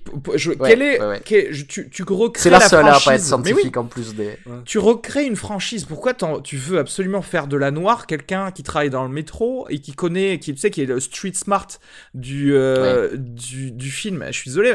Là pour le coup, moi je trouve ça un peu raciste. C'était l'occasion justement de pouvoir faire quelque chose de, j'allais dire de normal quoi. Excusez-moi. Euh, euh, les noirs peuvent aussi parfois avoir un diplôme. Hein et... non, et voilà, enfin, c'est un petit peu un coup de gueule, mais je sais pas si j'aurais fait ce coup de gueule si j'avais pas lu cet article sur la première mouture de ce qu'aurait pu être Ernie Hudson dans le premier film. Mais c'est vrai que clairement, ça se voit, en fait. Quand tu regardes ce film, tu te dis, ah ouais, comme par hasard, la noire, il faut qu'elle parle un petit peu comme une rappeuse et que et qu'elle euh, et qu'elle joue euh, la carte de, la carte raciale un petit peu souvent. Mm. Mais bon, voilà, c'est ce que j'avais envie de dire, surtout dans un film qui se veut et dont, et dont d'ailleurs la prod Sony euh, surfe bien sur le fait de se dire regardez, nous ne sommes pas misogynes, nous avons un cast entièrement de, filles. Bah ouais, mais profites-en pour aussi ne pas être raciste et, euh, et voilà. Et donc euh, là, ce serait au moins bien sur ça. Mais voilà, c'est tout ce que j'avais à dire à ce propos. D'autres choses peut-être à rajouter sur Ghostbusters? non, moi j'ai détesté le film, j'ai pas grand chose à dire. non, mais vraiment, je me suis très peu marré moi c'est un peu ça me fait le même effet que Suicide Squad en termes de structure scénaristique c'est que j'ai l'impression d'un film qui ne démarre jamais. C'est à dire que moi le coup de en plus c'est même pas associé à des gags forcément très marquants. Le coup dont on te fait le qu'on te fasse l'origine des gadgets à la moitié du film et que l'intrigue centrale n'a pas encore vraiment à proprement démarré je sais même pas ce que je suis en train de regarder. C'est-à-dire, euh, elle s'amuse dans une rue, il y a rien de, y a rien de comique, rien de très fort. Puis je trouve que la grosse erreur, c'est que le premier Ghostbuster avait quand même des petites, et déjà été, et c'est ça qui est chiant parce que c'est en partie un reboot, donc forcément tu le compares à l'original quand bien même t'aurais aimé en tant que spectateur, ne serait-ce que, ne serait-ce que sur la promesse un peu conne et je pense beaucoup plus opportuniste qu'elle en a l'air de ce cast entièrement féminin, payé pour autre chose. Mais le premier Ghostbuster avait un humour aussi beaucoup plus euh, dispatché, c'est-à-dire que t'avais des scénettes avec chacun des personnages avec leurs caractéristiques. Bah Là, j'ai l'impression que vu que c'est Ghostbusters, on passe le temps avec ces quatre nénettes tout le temps ensemble. C'est-à-dire qu'elles n'ont aucune scène à proprement parler de où elles peuvent tirer leur épingle du jeu de manière individualisée, tu vois. Mhm. Comme cette scène qui je trouve est vachement bien, le premier Ghostbuster, et c'est pas le personnage le plus marquant en plus. C'est celle où Harold Ramis se retrouve dans une espèce de dialogue de sourd avec la secrétaire qui le branche un peu. Ouais. Et il lui parle de son amour des livres. Et cette scène est plutôt mignonne et plutôt bien écrite, et t'as aucun équivalent à cette scène, quoi. Ouais. Outre que la direction artistique est quand même sacrément gratinée, hein. moi le délire fluo, euh, pop, mais le pop dans ce que ça a Le- de plus ringard, euh, Ouais, mais le, mélanger le euh, style cartoon. Euh, pff, écoute, j'ai pas détesté ça, mais j'ai pas aimé ça non plus. Oui, voilà, c'est. Moi j'ai l'impression, je le disais à Arnaud, et c'est vrai qu'Arnaud a raison, c'est beaucoup plus assumé chez, chez Joel Schumacher. Moi j'ai l'impression de Oui, un peu bah, ouais. artistique des Batman, euh, Ouais, ouais. des mauvais Batman. Oui. Oui, oui, mais à, à la, à la différence près, c'est que les, c'est c'est ce qu'on disait, c'est que les Batman de, de, de, de Schumacher, C'est des films ils sont, ils sont peut-être mauvais, mais c'est des films d'auteur, et en ça, ils me sont sympathiques, quoi. C'est, euh, c'est, c'est, c'est, c'est, je, je, sens vraiment euh, euh, euh, un auteur qui s'est dit, on me donne un Batman, et qu'est-ce que je vais en faire? Je, vais- je, je vais en faire un film, je vais, je vais en faire un film gay, en fait. et je trouve ça sympa. Non, mais c'est ce que je disais, c'est- c'est-à-dire que c'est peut-être un mauvais film, mais euh, les, les Batman de Schumacher, c'est le genre de film, dans 50 ans, ils se ressortiront au cinéma, Ouais, peut-être. euh, que- un peu comme est ressorti La planète des vampires récemment, tu Ah, vois. ouais. Et, et on dira euh, les films oubliés de Schumacher Ouais, voilà. qui représentent. je- je- Ouais, exactement. et- et- Il y aura Ghost- toujours un petit, non, un petit, un petit, euh, un petit groupe de bobos qui ira voir ce film. C'est ça, ouais. Ne serait-ce parce qu'il a flingué une franchise ultra lucrative. Ouais, ouais, ouais. Ouais, il a flingué Ouais, voilà. Batman, quoi. Ouais. Moi, c'est des films qui ont ma sympathie, ça, tu vois. Mais- Ouais, le mec était suicidaire, ouais. Plutôt intelligent, il savait qu'il pouvait pas rivaliser dans le gothique avec Burton, il s'est dit je vais prendre l'opposé, quoi. Ouais, ouais, Flashy, on va of partir dans le je vais, je vais, je vais mettre des tétons sur l'armure de Batman et voilà, et puis on part, quoi. Sachant que des tétons étaient hyper importants sur cette armure, tu vois. Le mec s'est posé les bonnes questions. Non mais le fu- ouais ouais je je sais pas oui c'est pas forcément euh, tu- oui si tu veux moi les choix artistiques euh, je pense que c'est les les dernières choses que j'ai envie de frapper dans ce film même si effectivement comme vous comme vous dites c'est pas c'est pas assumé donc euh, c'est pas assumé au max donc euh, Oui. donc c'est un peu nul Euh, mais ce que tu disais qui est assez et que je me disais aussi d'ailleurs je l'avais noté c'est et la création de tout ce qui est proton pack et tout ça dans le premier Mhm. film, elle est tout aussi arbitraire dans l'original. Mais je sais pas pourquoi, ben ça passe pas là.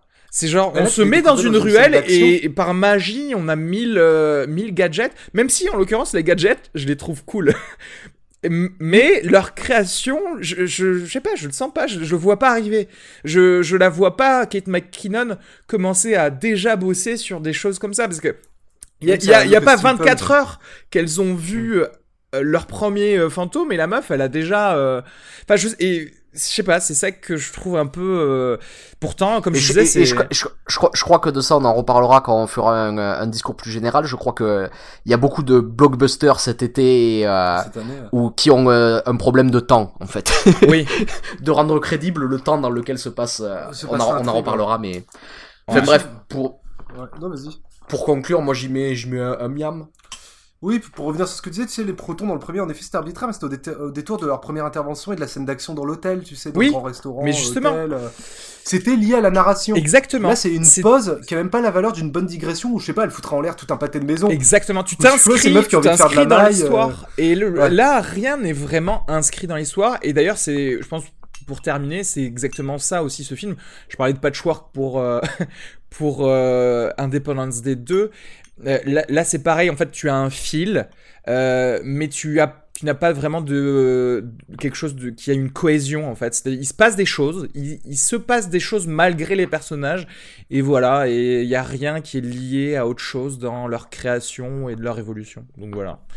Euh, pour moi, figurez-vous que j'ai moins bien aimé ce film que que que Independence Day, je pense, parce que c'est à dire que je reverrai Independence Day plus que ce que je reverrai ce film. Peut-être parce qu'il est plus court. Euh, donc deux, miam, pour Ghostbusters. Oui. Euh, Un miam. un miam. Euh, on peut passer à quoi maintenant comme, comme film? Est-ce que vous voulez, moi je vais peut-être pas parler tant que ça, est-ce que vous voulez me faire un petit rapide, euh, euh, une petite rapide visite de Suicide Squad pour vous, même si on l'a déjà fait Parce que je pense que ça, ça tombe un peu dans ce système-là de grosses, de grosses suites ou franchises à, à remettre. Petit clip de Suicide Squad. Je veux réunir les individus les plus dangereux dans une unité d'intervention. Deadshot, un type qui flingue des gens. Lui, c'est un croco. Il bouffe les gens. Lui, il brûle les gens. Vous êtes possédé par une sorcière. Et elle, elle est juste folle. Quoi Qu'est-ce qu'il y a? Je dois tuer tout le monde et m'enfuir? Désolée. c'est moi. Mais non, je rigole. Elles ont pas vraiment dit ça. Suicide Squad, épisode euh, quelque chose du podcast. et vous, qu'est-ce que vous en avez pensé? Euh, Déjà, je, je souscris pas mal à la, à la vie générale, hein, d'une manière. Mais euh, en fait, ce que, ce que j'ai envie de dire, c'est ce qui m'énerve énormément dans ce film, c'est que je crois que c'est le, le film le, le plus cynique de l'été. En fait, qui a été fait de la manière la plus cynique.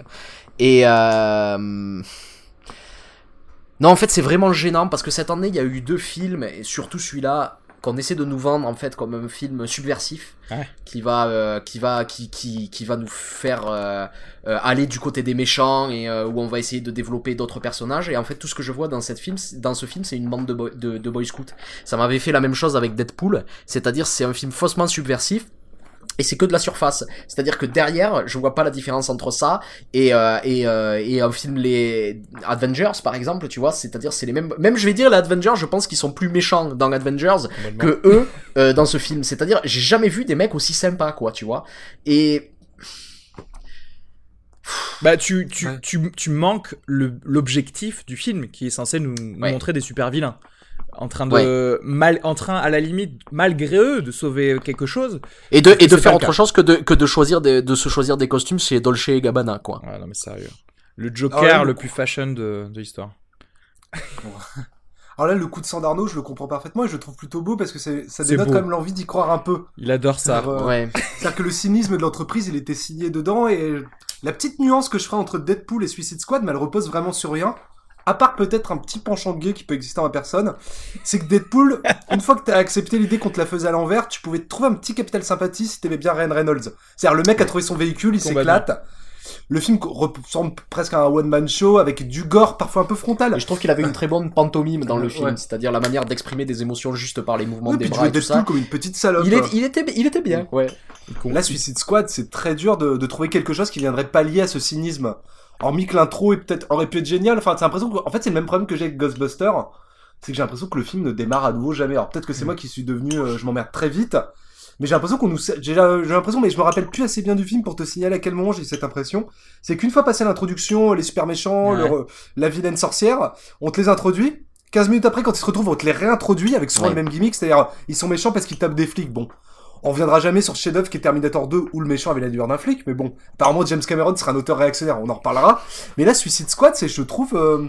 moi, David Ayer, j'ai un peu envie d'y croire. Alors, il faut oui. tout de suite oublier, c'est même une aberration conceptuelle, c'est durant la promo, il a comparé sa film à La Horde Sauvage. C'est-à-dire que La Horde Sauvage, c'était la fin de, c'est un film programmé par la mort et la fin de, du, d'un western classique, on va dire, même s'il est beaucoup Suicide Squad, c'est quand même tout l'inverse, c'est le lancement d'une nouvelle franchise DC Comics et ça pouvait être qu'une longue intro et c'est le problème, c'est ça, c'est que j'ai l'impression de voir une longue introduction avec l'IMAX moisi ouais. avec euh, voilà du mais des choses qui sont même pas poussées jusqu'au bout. Mais, euh... mais, mais, surtout, là encore une fois, David Ayer, il a fait des films sympathiques. Je dis pas que c'est un grand auteur, tu vois, mais il avait fait des films sympathiques, notamment euh, le film avec Jack Gyllenhaal et Michael Watch. Peña. Ouais, c'est un très bon euh, artisan du cop show. End, end, end, of Watch, où là pareil, c'est-à-dire tu, tu voyais les scènes d'action, elles étaient pas bonnes, mais quand il y avait les scènes entre les deux, euh, quand t'avais les scènes entre les deux personnages, tu sentais des vrais oui, personnages. Totalement. Et tu sentais un vrai travail avec ça, un vrai travail avec les acteurs. Tu sentais, euh, tu sentais beaucoup, beaucoup en fait de, de sympathie pour eux. Et ici, les scènes d'action, je les trouve mauvaises, mais les scènes entre les personnages, les, les, les scènes d'exposition, je les trouve tout aussi mauvaises. Oui, en il n'arrive pas à gérer son groupe et End of Watch, Hard Times dans ses bons moments, parce que quand même le film traînait la casserole de Taxi ouais. Driver qui était quand même cité comme une référence, c'était des bons films de duo. Et c'est des films aussi qui s'inscrivaient dans ce que. Et il essaie de faire un duo entre Harley Quinn et. Euh, enfin, et un début de romance, et, Deadshot. Et, et Deadshot. Mais ça fonctionne pas, et ça fonctionne ouais. pas notamment parce que le personnage de Harley Quinn, t'as l'impression que d'une scène à l'autre, en fait, c'est pas le même personnage. Ah oui, il pourrait jouer sur sa schizophrénie. Exactement. Ouais, mais c'est pas jouer comme ça. C'est qu'il pourrait jouer sur ça, sauf que elle est. elle est au max? Un, un, un poil méchante? Et, pépette, gentille. Donc, si tu veux, de, de ces deux personnalités, à la fin, j'en ai rien à elle, foutre, en fait. C'est- elle c'est dit quand même ce dialogue où la sorcière elle dit mais pourquoi tu veux me tuer? Et elle répond parce que je veux protéger ma famille soi-disant le squad qui est devenu sa Oh famille là là, en mais deux ça c'était horrible. Enfin, je, oh non, Je mais peux je, vais, plus. je vais pas, Ça- je vais pas un redire la film, même je chose, plus, mais quoi, encore une fois, réécouter l'épisode spécial Suicide Squad. Mais c'est vrai que le, le- on va se créer une famille en 15 minutes et après on va passer le reste du film à la défendre. C'est faux, arrêtez, euh, c'est faux. Et puis, Oui, il faut me le faire passer, c'est-à-dire que si t'es dans un rythme frénétique en permanence, où t'as pas le temps de, de voir une histoire qui se construit entre les personnages, tu ne peux pas me le faire Ouais. croire. Ouais. C'est-à-dire, à la fin de, à la fin de, de End of Watch, j'y crois que c'est devenu des frères. Tu vois ce que je veux dire? Ah mais même, pas à la fin. C'est ça qui est, comme c'est ça qui est, c'est ça qui est fou. C'est- C'est-à-dire que End of Watch, ils arrivent très rapidement avant même cette scène où ils sont au mariage de l'un des deux. Euh, du et de Michael Peña, je crois. Non, je sais pas. Et bref. Euh, avant même cette scène, tu te dis ah ouais quand même ils ne serait-ce que, que vivre ce qu'ils vivent tous les jours, euh, les deux, je comprends à quel point ils peuvent euh, compter l'un sur l'autre. Là, et puis là un déjà, acteur au sommet de son art qui, euh, Ouais, qui, euh, qui faisait passer ça, Jack Gyllenhaal, Ouais, mais- qui, qui est on fire en ce moment. Et là, et là, t'as quoi? T'as quoi? Sept personnes, sept personnages. J'ai pas le temps de, de savoir qui Non. sont sept personnes. Moi, je peux pas. Et me dire se- sept personnes m- même une maman qui a sept enfants, elle a des préférés. C'est obligé. Et en, en, en- comment veux-tu je, s'aiment entre je, eux, je quoi crois que ça aurait été plus facile de le faire avec moins de personnages, mais c'est pas impossible parce que euh, si tu vois Dernier Train pour Busan, t'as à peu près 5-6 personnages qui sont développés et je m'attache à eux et j'y crois. C'est-à-dire qu'il y a, il y a ces moments aussi, ces, ces downtime, ces moments où on, on arrête l'action pour développer une histoire entre les personnages pour me, pour, pour me les faire aimer. Et même si, euh, même si c'est, c'est pas vraiment en plus une histoire de durée parce que Dernier Train pour Busan ça se passe sur une journée et pourtant à la fin, avec ceux qu'ils ont vécu, avec ces moments et ces moments de calme qu'ils ont vécu où ils ont pu se parler entre eux, etc., etc., j'y crois qu'il y a une communauté qui s'est créée. Mm, bien sûr. Et le problème, c'est la frénésie, la frénésie du montage, la frénésie de l'histoire, la frénésie du rythme, qui ne convient pas à développer une histoire comme ça d'un groupe qui se sa- qui, qui, qui- qui se compose à l'intérieur du film. Et je ne comprends pas, euh, de manière très simple, hein, peut-être que je suis complètement à la côté de la plaque, mais pourquoi ne pas avoir pompé, au sens noble du terme, les douze salopards? Quitte à avoir à peu près un concept similaire, c'est-à-dire euh, des outlaws qui sont euh, chargés d'une mission héroïque, enfin les douze salopards étaient plus retors. Je ne comprends pas. C'est-à-dire pourquoi pas ne pas avoir déroulé le même système? Ouais, ouais. Quitte en reprenant la caractérisation, en l'adaptant à ces personnages. Et je pense que la grosse différence entre Train to Busan et euh, Suicide Squad, et c'est peut-être lié intrinsèquement à sa nature de film héroïque, c'est que Train to Busan, on peut trouver la caractérisation des personnages croqués et un peu stéréotypés, mais elle n'est pas iconique. Ouais. Et les épreuves vont justement l'étendre un peu. Suicide Squad, tu n'es que dans l'icône, quoi. C'est- Ouais, ouais. C'est-à-dire que ces personnages-là ne vibrent jamais. Enfin, moi, j'étais assez con pour croire à un triangle amoureux entre Deadshot, le Joker et Harley Quinn. Genre, Ouais. Jules et Jim, c'est chez Ouais. les super méchants. J'ai envie de dire, le vrai Suicide Squad, c'est peut-être Devil Reject. Vous avez envie de passer une heure et demie avec des gens méchants et expérimenter un point de vue chelou sur Carrément. le monde. Mater le film Un, de Rob un- Zombie, un- quoi. un vrai film subversif hein, pour le Ouais. coup. euh, Et puis qui pour le, pour le coup, une BO qui est bien utilisée, tu vois, avec du Leonard Skinner à la fin en mode Thelma et Louise chez les consanguins. ouais. Alors que Ouais. ici, la BO, comme on l'a déjà dit, mais c'est vrai qu'il y avait une chanson où c'était quelqu'un qui disait euh, the- the- Our Back, je sais pas, ah oui, mais c'est c'est- c'est du Eminem, c'est euh, c'est Guess Who's Back, Back Again, tu vois. Ouais, ouais. Et tu mets ça quand, euh, quand Harley Quinn, elle se gear up Ouais, pour aller. c'est très illustratif, C'est, ça, ça, on dirait c'est un gosse de troisième qui fait son petit montage à la maison, tu vois. Ouais, ouais. Il faut pas, il faut pas faire ce, genre de choses. Ce que, et là, le problème de ce que tu disais, effectivement, de ce qu'ils auraient dû faire, est-ce qu'ils auraient dû pomper, effectivement, euh, exactement euh, l'ordre sauvage, etc. Peut-être que, et c'est le gros problème de DC, est-ce que quelque part caché dans les euh, dans les bobines voilà de, de la Warner il n'y a pas un autre film avec 40 minutes de plus toujours et qui est plus sensé que ça si tu enlèves les, les blagues etc parce que encore une fois il y a eu des reshoots pour rajouter soi-disant de la comédie. Et moi, il me semble clairement, vu le marketing qui avait été fait au départ de ce film, que c'était censé être quelque chose de plus dark. Et je pense que. Et, je, et pour. Voilà, j'ai vu Batman versus Superman version longue récemment. Et ben ouais, mais je suis désolé de dire que c'est beaucoup plus cohérent, quoi. C'est-à-dire que je, je, je dis pas qu'il y a plus de défauts. Je dis que j'ai moins envie d'égorger quelqu'un quand je vois la version longue que Ouais. quand je vois la, la version du ciné. Parce Mais- que, et mais et mais dis, encore une fois, je l'ai juste- je- je les juge sur ceux qui me montrent en fait, c'est ça. Exactement, mais c'est ça. Voilà. Et moi, de ce que je vois de ce Suicide Squad, je, je vais pas me dire ah oui non mais attendez, je vais attendre, je vais attendre la sortie UHD Ultimate Edition de Zack Snyder parce qu'il aura ajouté 45 minutes.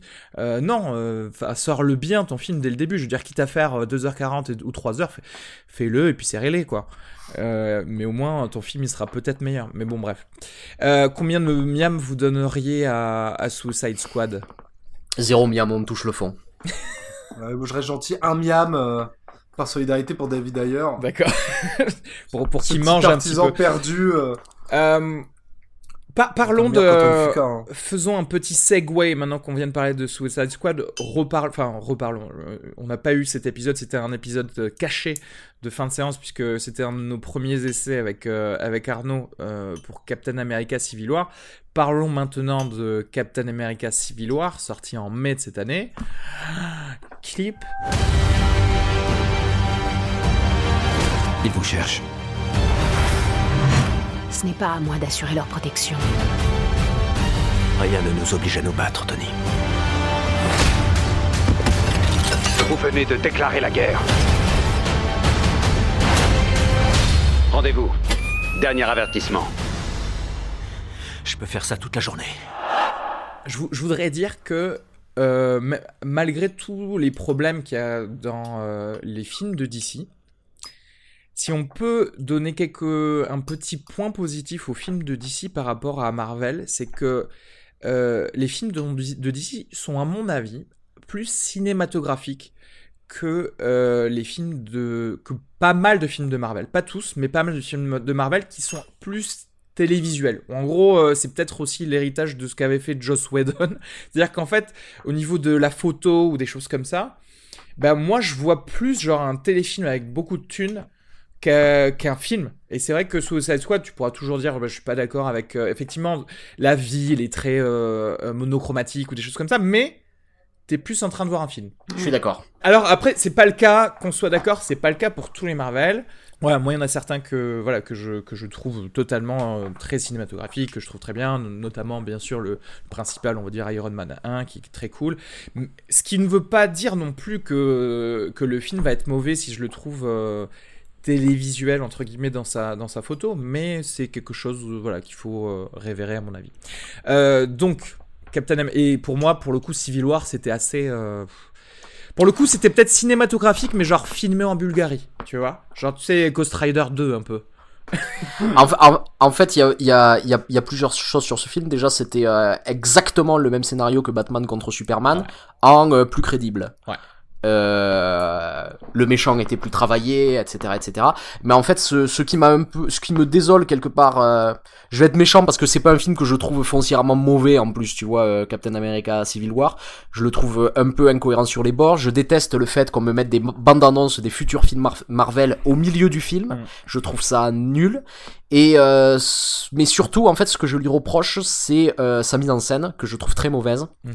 Et euh, l'exemple, l'exemple parfait, c'est euh, ce duel entre les deux équipes de super-héros qui est censé être euh, le truc génial et tout ça. Ça se passe sur le parking d'un aéroport. Je dire le parking d'un carrefour. Non, mais en fait, t'as vraiment l'impression que le, tu l'as pas vu, le décor n'a. J'ai vu le premier seulement.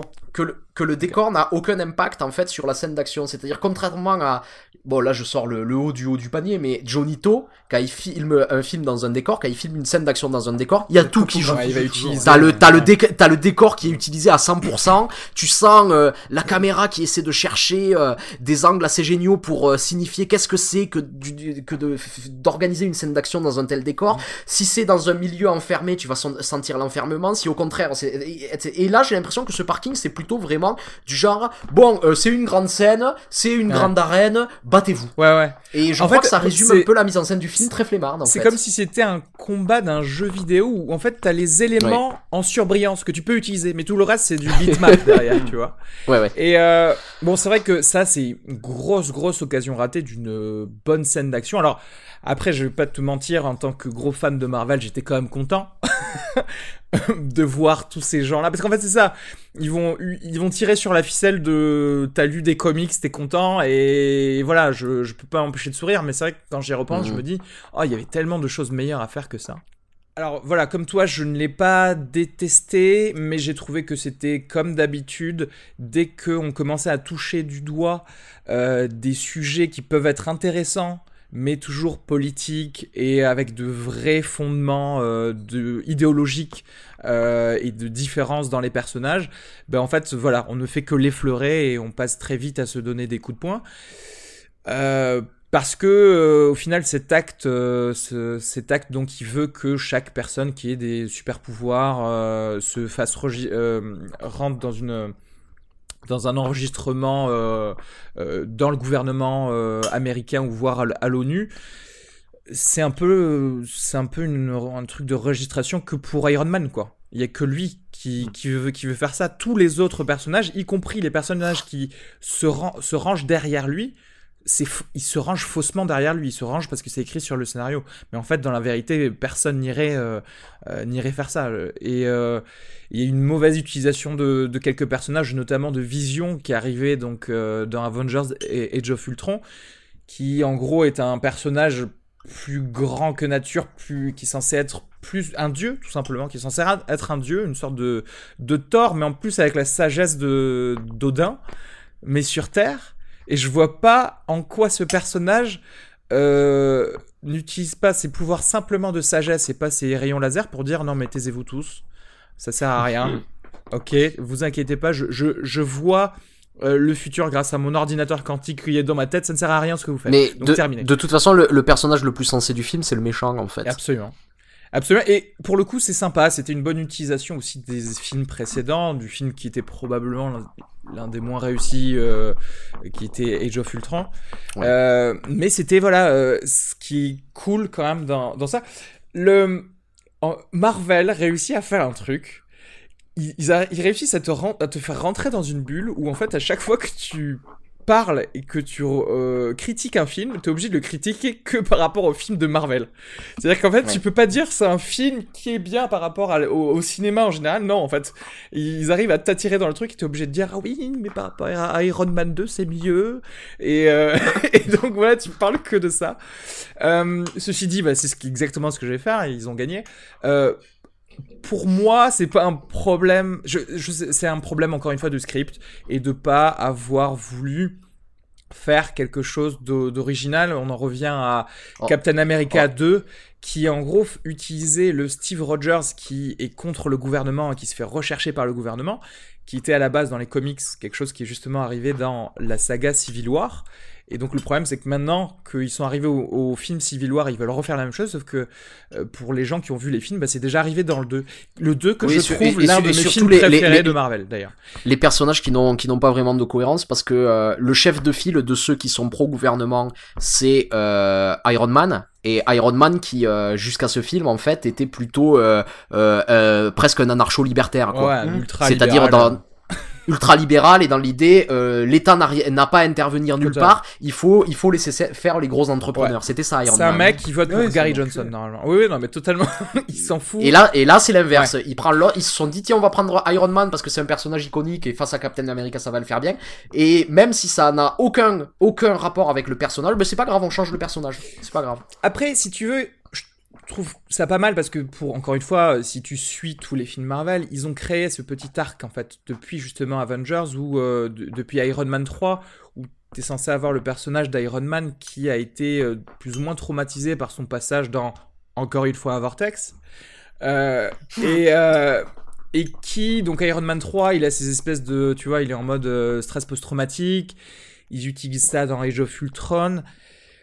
Donc ça pourrait m'amener vers quelque chose, mais, pas, mais, pas je vais, dire, parce que ce qui, pas, pas jusque là. Ce qui était intéressant dans les dans les trois Iron Man, même s'ils sont pas tous réussis, c'était que euh, chaque film questionnait euh, le rapport entre l'État et le et le privé, entre le public et le privé.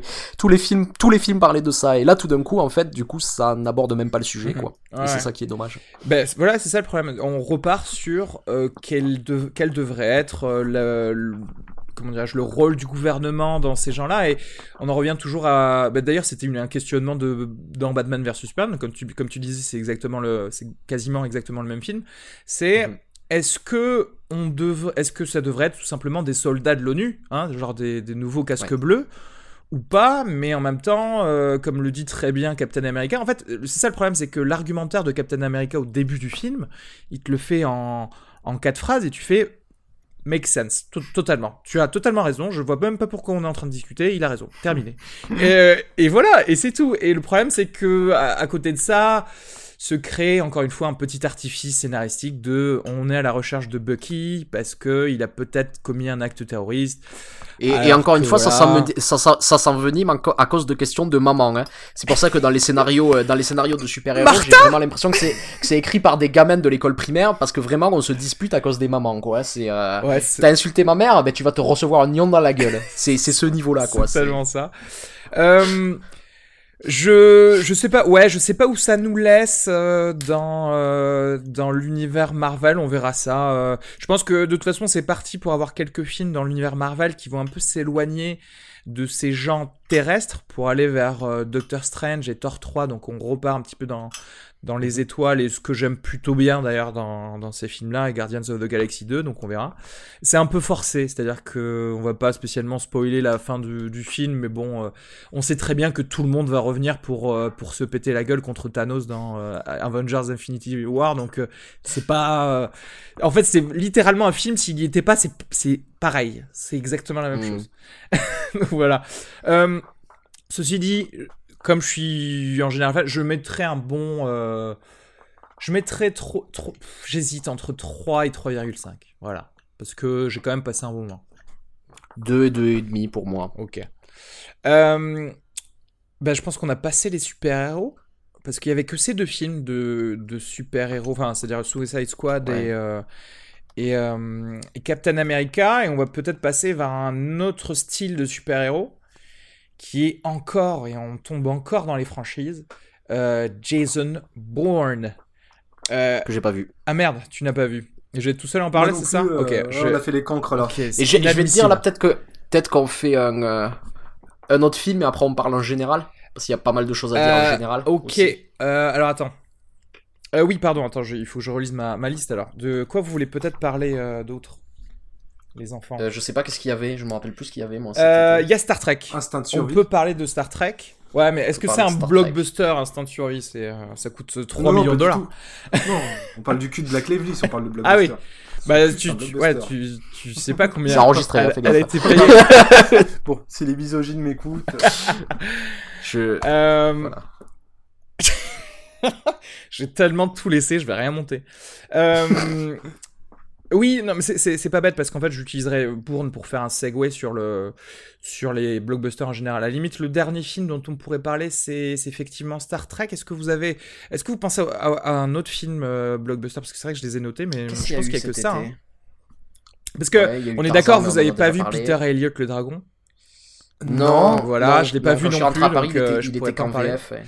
On n'a pas vu Ben encore non plus. Ouais, alors Bénur, de ce que je vois des critiques, euh, c'est, tu sais que ça va faire perdre 80 millions de dollars à, à la prod. Hein. Donc si tu veux, ah euh, et en fait, je, je croyais que c'était un faux blockbuster. Tu sais, je croyais que c'était un de ces fameux blockbusters euh, qu'on te vend comme un blockbuster, mais qui a été juste tourné sur fond vert, alors qu'il a coûté que là encore 20 millions de dollars et que ça a été tourné en Bulgarie. Mais c'est un vrai blockbuster ce film. Il a coûté 160 millions de dollars. Et oh il est en train de rapporter rien du tout tant mieux parce que je suis à peu près sûr, j'irai le voir quand même. C'est méchant d'en parler sans l'avoir vu, mais ça doit être de la merde. Clairement. Et c'est encore un remake. Hein. Et c'est encore un remake. C'est fou. Ça, je dis rien. Et même Peter et le dragon qu'on n'a pas vu, c'est encore un remake. C'est un remake. C'est incroyable. Il n'y a pas eu un seul, film, un seul film original. quoi. Zéro. Rien du tout. Euh, on en reparlera après. Bon, Star Trek, clip. On n'a plus de vaisseau. Plus d'équipage. On va s'en tirer cette fois Nous trouverons l'espoir dans l'impossible.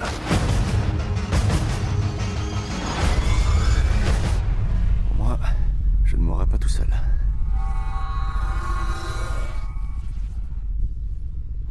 Alors ça, je l'aurais parié. Qu'est-ce que vous en avez pensé? En fait, euh, qu'est-ce que j'en ai pensé? Je vais te dire d'une manière générale, je vais te dire euh, pas grand-chose. En fait, je pense que c'est euh, c'est un épisode en deux parties de la série des années 70. Euh, voilà quoi. C'est-à-dire, tu vois, c'est pas honteux, mais euh, j'en retiens rien en fait. Euh, bah après, est-ce qu'on est censé retirer euh, quelque chose d'incroyable. Parce que pour le coup, moi, ce film-là, je le ferais rentrer dans la lignée des blockbusters, comme on pouvait en parler à l'époque de, justement, Armageddon, Independence Day, etc. C'est pas un film qui va changer ta vie, mais pour... Alors, pour t'expliquer, j'ai quand même revu le 1 et le 2, parce que je les ai en Blu-ray. Euh, et j'étais très calé, tu vois. J'avais euh, mes pizzas, ma ganda, j'étais bien accompagné. J'ai revu les deux et je me suis, je me suis rendu compte que en fait, j'adore les deux films Star Trek. pour quelqu'un qui pourtant, pourtant déteste toute la série, par, par, contre, que je trouve assez hermétique, c'est-à-dire que voilà, en gros, si t'apprends pas le Klingon en LV2, t'es un petit peu largué. Mais ces deux films-là, je les ai trouvés, je, je les trouve très bien. Et celui-ci, Bon, clairement, je trouve que c'est le moins bon des trois films, mais j'ai passé un très bon moment. Ça a osé quelques petites choses, je vais, encore une fois, ça ne, ne révolutionne rien du tout, mais ça a osé quelques petites choses, on va pas spécialement spoiler, notamment en termes de ce que subit euh, l'équipage et leur vaisseau, etc., que je trouve plutôt, euh, plutôt cool. De manière générale, voilà, c'était vraiment du bon divertissement. Euh, j'adore les personnages, j'adore les acteurs. je pense que vraiment ils s'investissent dans, les conneries qu'ils euh, font. Voilà, en gros, pour moi, c'était du bon 3,5 miam. Euh, ouais, pour moi c'est un et demi. Je trouve la première partie mal foutue. Non, mais tu vois, par rapport à, d'autres films qu'on a critiqués, je le trouve pas honteux. Tu vois ce que je veux dire mais euh, ouais, en fait, ce qu'il y a, c'est que j'ai retire pas grand chose, même, même pas un petit frisson d'excitation quand j'ai vu le film, tu vois. J'ai pas eu ce côté euh, gamin devant un film que j'ai pu avoir devant Dernier Train pour Busan, par exemple, tu vois, cette excitation des moments d'action, ce truc. Euh. Ben, même, pas, même pas quand il y a les Beastie Boys. bon, on aime bien les Beastie Boys quand parce même. Parce qu'en fait, je t'avoue que tu, tu sentais qu'il y allait avoir un, un payoff de quelque chose comme ça. Et c'est l'un des rares films où je m'attends très bien à ce qui va se passer.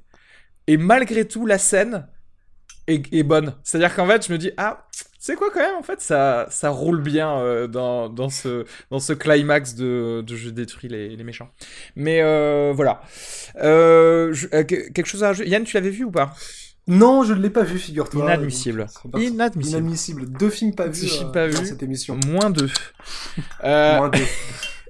bon, du coup, euh, ouais, je j'ai pas spécialement envie de rajouter euh, quoi que ce soit sur Star Trek. Je t'avoue que j'ai, je m'étais noté des trucs sur les autres films, mais pas pour Star Trek, parce que je t'avoue, oui, parce que c'est possiblement quelque chose qui qui est juste euh, émotionnel pour moi. J'ai juste passé un beau moment et c'est tout.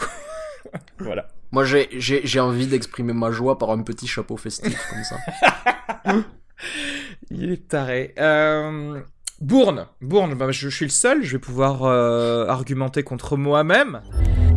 On a une reconnaissance faciale. Bon sang, c'est Jason Bourne. Pourquoi revenir maintenant? Il y a une manifestation devant le siège du Parlement grec. Elle va s'en servir comme écran. Il faut qu'on bouge. Eh ben écoutez, je vais pas vous le, je vais pas vous le vendre énormément ce film parce que Bon, même si c'est le retour de Paul Greengrass et, euh, et euh, Matt Damon, euh, je trouve que c'est quand même un film qui est fait pour, pour sucer du dollar quand même. D'accord? C'est quand même un film qui, qui est très très bien placé, parce que je crois qu'il est cinquième dans tous les films de l'été au niveau des blockbusters. Donc ça rapporte son argent, ok. Il y a l'ADN de Bourne, il y a et peut-être un peu trop. dans le sens où en fait c'est exactement mais exactement la même structure que les autres. Euh, je ne veux pas être pull back in par euh, le gouvernement, mais au bout de trois films, tu te dis que quand même la CIA va décider de le laisser tranquille, ce gars, parce qu'il voit bien qu'à chaque fois qu'ils envoient un asset pour le tuer, il se fait buter, mais ils refont la même chose. Euh, et jusqu'à toujours pareil, vas-y que je rencontre le big boss de la CIA pour le confronter, avoir une discussion avec lui. Euh, bah en fait, le problème, c'est que autant ça marche très très bien dans les trois premiers parce que il y avait un arc euh, du personnage pour retrouver son passé. Euh, là, ça y est, en fait, c'est fait. Donc maintenant, ils essayent de jouer sur le ah, ce n'est pas parce qu'il se rappelle de tout qu'il sait tout, mais mais ça paraît un petit peu superficiel en fait, comme rajout de ce qu'il a à rechercher réellement. Et, puis, je dirais qu'il y a des scènes d'action qui sont décevante en fait, puisqu'on non seulement on a déjà vu ça, d'ailleurs il faut en parler, il y a une scène de course poursuite qui, à mon avis, dure 25 minutes. Et déjà que je déteste les courses poursuites, pourtant le c'est l'ultimatum ou la suprématie le 2 a probablement l'une des meilleures courses poursuites du cinéma. C'est la Moscou là, Exactement. Et qui est géniale, qui est super percutante, qui est courte parce que ça me fait chier. Et, là, ça dure 6000 ans. Euh, c'est de la faute de Jason Bourne si cette course-poursuite commence, et il y a à peu près 7000 morts. C'est-à-dire que, tu vois, c'est euh, la, la fin de Man of Steel, de genre, euh, je sais pas, prends Zod, amène-le dans le désert pour, battre, pour combattre contre lui, qui est au moins un petit peu moins de dommages collatéraux. Là, c'est ce qui se passe en plein Vegas. Et c'est de sa faute si ça commence. Donc, c'est quand même débile.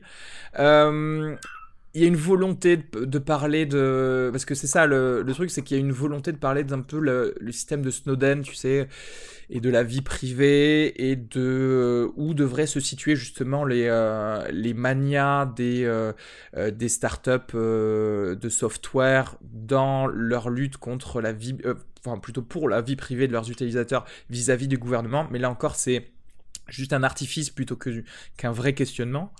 Et puis c'est et puis c'est trop tard.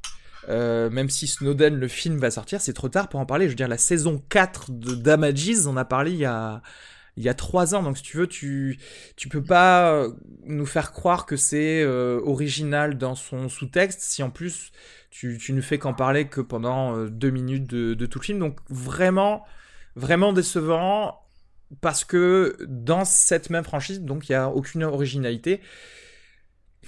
Il faudrait que je revoie le 4, mais presque, je, dirais que peut-être je préfère le 4 à celui-là, en fait.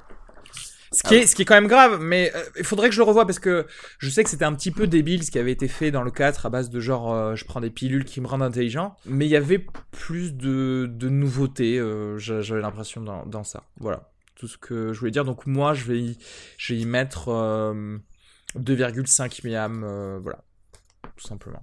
C'est un peu tout ce que j'ai à, à reprocher à tous les blockbusters de, de cet été et peut-être euh, de l'année euh, et de ce qui est en train de se passer avec les, les blockbusters, c'est déjà le mot de ce soir est franchise. Il n'y a que ça. On, on en vient d'en parler, zéro film originaux. Et le problème, c'est que, alors, ce ne sont pas des blockbusters, mais ce sont des films originaux. Je pense à, par exemple, The Nice Guys, qui est un. Alors, c'est pas un blockbuster, c'est un film original, mais le problème, c'est que ces films-là se plantent. Et ça fait un peu peur, parce que les, les films qui sont bien.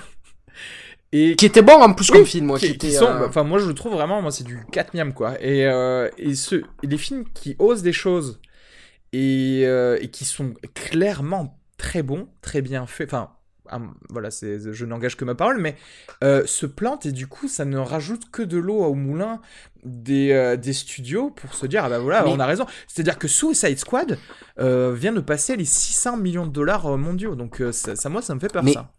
Parce, parce, parce, que encore une fois là c'est vrai que on, on, parle surtout des, des blockbusters c'est-à-dire des, des, des, films très chers autour de 150 millions de dollars de budget on va dire quelque chose comme ça parce que à Hollywood en ce moment par contre ce qui se passe dans les films à budget moyen, on va dire 20 ou 30 millions de dollars, il y a une liberté ahurissante. C'est-à-dire que quand tu vois un film comme euh, Inherent Vice, par exemple, de Paul Thomas Anderson, c'est un film, on parlait des films de Guiraudy, mais pour le coup, Inherent Vice, putain, euh, c'est, ultra, c'est, c'est le genre de film, je crois qu'il a coûté 25 millions de dollars, je sais pas comment ils ont fait pour le faire produire, parce qu'en France, tu trouves pas 200 000 euros hein, pour le faire euh, le, le, film comme ça.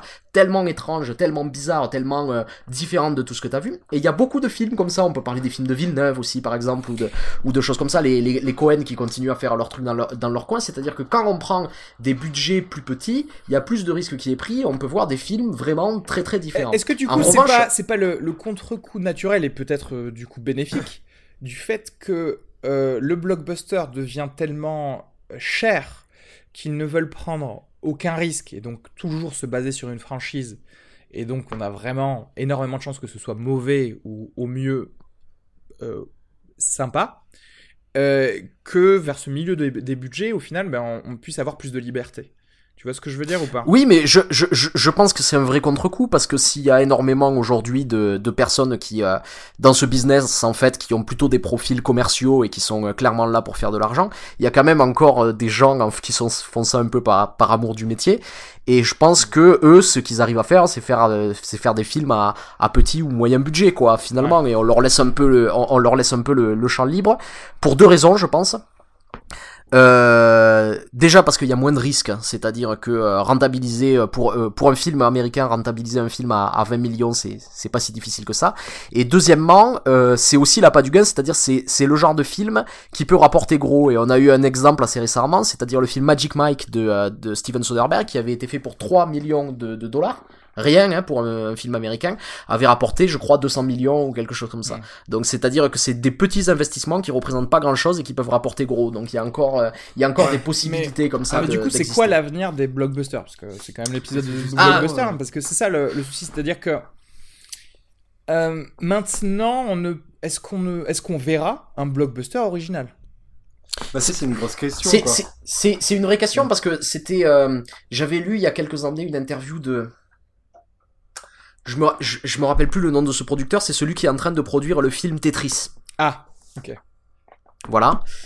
Et je me rappelle plus son nom, et il avait expliqué clairement que, en fait, son but en produisant le film Tetris, c'est d'acheter une marque qui était présente dans l'esprit du consommateur, parce que c'est beaucoup plus facile, en fait, de, euh, de, faire, de faire en sorte que euh, le consommateur, il utilisait le mot consommateur, hein, mmh. que le consommateur euh, reconnaisse cette marque, parce mmh. qu'après, peu importe la marque, parce que euh, tu, vas, tu, tu, tu, vas appliquer les mêmes recettes, ressortir un film de la même manière, mais si tu as cette marque pour lancer le produit, ça va te permettre de faire une campagne, hmm. une campagne euh, commerciale, une campagne marketing beaucoup plus efficace, et de faire en sorte que qu'il n'y ait pas trop de risques qui soient pris en produisant le film. C'est tout le principe de d'effectivement bah, tous les tous les super héros, les Marvel, etc. C'est-à-dire qu'on prend une franchise, on prend quelque chose de préexistant. Alors même même au début d'une franchise, hein, voilà, c'est ça, on prend une marque dans le sens où on a déjà, on, on surfe déjà sur quelque chose qui est imprimé dans les cerveaux des, gens.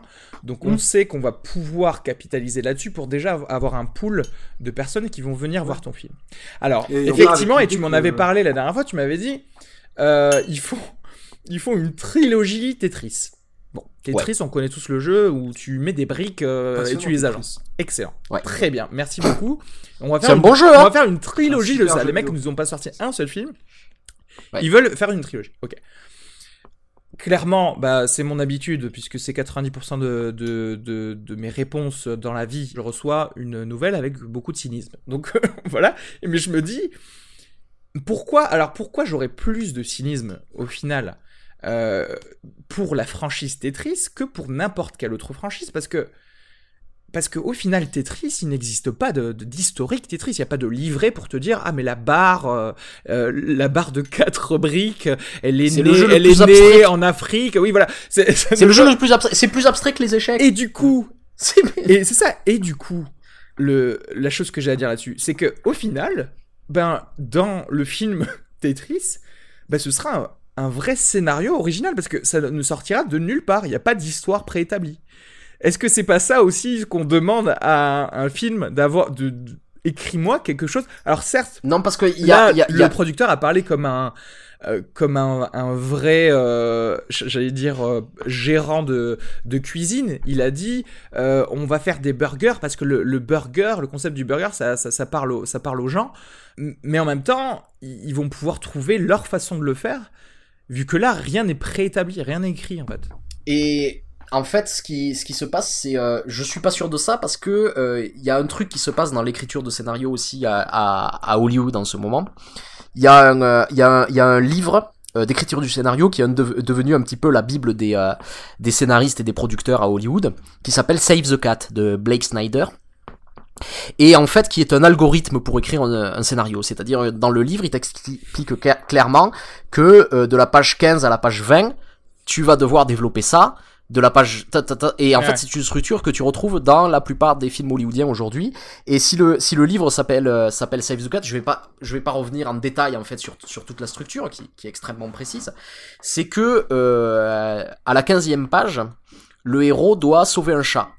Mais, métaphoriquement mais en tout cas il doit faire une action pour sauver quelqu'un pour euh, attirer la sympathie du spectateur. Et ce que le personnage soit sympa ou méchant etc etc et c'est une des raisons pour laquelle on peut pas avoir de film sur des gens véritablement méchants c'est parce qu'on applique les recettes Save the Cat. C'est-à-dire si tu remarques même dans un film comme je sais pas je vais prendre Guardian Guardian of the Galaxy par exemple tu remarques que très exactement au bout de 15 minutes de film le héros euh, sauve euh, la femme extraterrestre vert. Mm. et ça arrive à la 15e minute. Et c'est-à-dire que euh, ça devient en plus de plus en plus littéral, c'est-à-dire que euh, quand Black Snyder explique que à la, à la 15e page le héros doit sauver quelqu'un, il, il dit que ça doit être pris comme une métaphore, c'est-à-dire euh, il, il explique que ça doit être une action qui doit attirer la sympathie euh, du spectateur. Ça peut être sauver quelqu'un, mais ça, ça peut être autre chose. Et il se trouve que Là, on ce n'est plus que sauver quelqu'un. C'est-à-dire, c'est, c'est appliqué d'une manière absolument littérale. C'est-à-dire que une fois qu'ils ont racheté une marque, comme on l'a dit précédemment, Ouais. on prend cette marque et on le passe à travers cet algorithme pour ressortir une histoire Parce qui qu'en- sera toujours Comme la on ne veut pas prendre de, de risques, on préfère faire ça parce qu'on Mm. sait que ça va nous Mais- assurer un, un résultat. Il y a, y, a, y a encore pire que ça, c'est-à-dire que ça c'était la phase 1, ça existe depuis déjà euh, 10-15 ans, mais il y a euh, une, une nouvelle chose qui arrive, c'est euh, comment faire rentrer le big data dans l'écriture de scénario. Phase 2. Ça c'est la phase 2, Euh, j'ai un petit article du euh, New York Times là que j'ai euh, que j'ai sous les yeux. Et euh, où il parle d'un type qui s'appelle, attends, je veux pas, je veux pas dire de, de conneries, qui s'appelle Vinny Brudzizi, qui est un statisticien, Mhm. qui a ouvert un, un cabinet de consulting en scénario à Hollywood. Euh, 20 000 dollars par script, il prend. D'accord. Et ce qu'il a fait, c'est que euh, chaque fois qu'il y a un film qui sort, il établit des bases de données sur euh, les, les, les composants du scénario et il en, il a, il en retire des, euh, il en retire des, des éléments pour expliquer que euh, telle chose marche mieux qu'une autre, etc., etc. Et ce qu'il propose dans son truc, c'est vraiment de réduire le risque pour les gens, c'est-à-dire que si on applique ces règles, on diminue absolument le, risque. Et il dit à un moment donné quelque chose. Euh, te, te, te, te, te. Voilà, il parle des films de euh, des films d'exorcisme. Ouais. Et il dit euh, dans les films d'exorcisme, il y a deux manières pour que le démon arrive. Il peut soit viser quelqu'un, soit être invoqué. Et il a remarqué que quand le démon est invoqué, il réussit moins au box-office. Donc la première chose qu'il propose aux gens qui leur envoient des films d'exorcisme, c'est de virer la scène où on invoque le démon. En Et, fait, c'est, euh, il a, ils ont moneyballé les films, les scripts. Quoi. C'est Moneyball. C'est exactement Moneyball. c'est-à-dire, c'est, c'est le big data appliqué à l'écriture de scénario et c'est comment réduire le risque. Et en fait, il y a, il y a plusieurs choses qu'il faut, euh, qu'il faut expliquer à ce moment-là. C'est que les gens euh, qui décident si un film va se faire ou non, ce sont des commerciaux, mais qui sont quand même sur un siège éjectable. C'est-à-dire, si le conseil d'administration n'aime pas euh, ce qu'a ce qu'a fait euh, produit, un ouais. exécutif, ils peuvent le virer. Alors le but pour ces gens-là, ça va être de réduire justement le risque au maximum. Et donc, parce que ce qui se passe, c'est que quand il y a un film bizarre qui ne correspond pas au canon qui sort, exemple, euh, dans les blockbusters, il y en a de moins en moins, mais un exemple récent, c'est par exemple Interstellar. Si Interstellar se plante, le type qui a approuvé le film, il est viré. Pure- purement et simplement. En revanche, s'il y a un film de super-héros qui se plante, il va pas être viré parce qu'il va pouvoir dire mais j'ai fait exactement ce que font tous les autres. Et c'est juste un hasard. Donc ces gens-là n'ont pas intérêt en fait à produire des, des, des films étranges et qui sortent du canon. Parce qu'ils savent qu'ils sont sur un siège Mais éjectable. du coup, Et ça crée... euh, pff, du coup, quel, quel futur? Parce que voilà, on parlait du contre-coup qu'il pouvait y avoir dans les films de moyen budget, mais est-ce que, est-ce que justement au bout d'un moment ça va pas et on n'est pas en train de le voir maintenant justement grâce à cet été euh, au final où il y a quand même pas mal de, de flops, c'est-à-dire qu'en fait, certes il y a des succès, mais euh, Ouais, enfin, qu'il faut bien. Il faut- un- il faut- un flop à 600 millions de dollars. non, quoi, mais euh, justement, mais à côté de ça, alors je- voilà, c'est ça. il- certes, il y a des succès, mais parce qu'il faut bien qu'il y ait des, qu'il, y ait un film euh, qu'ils aillent voir les gens.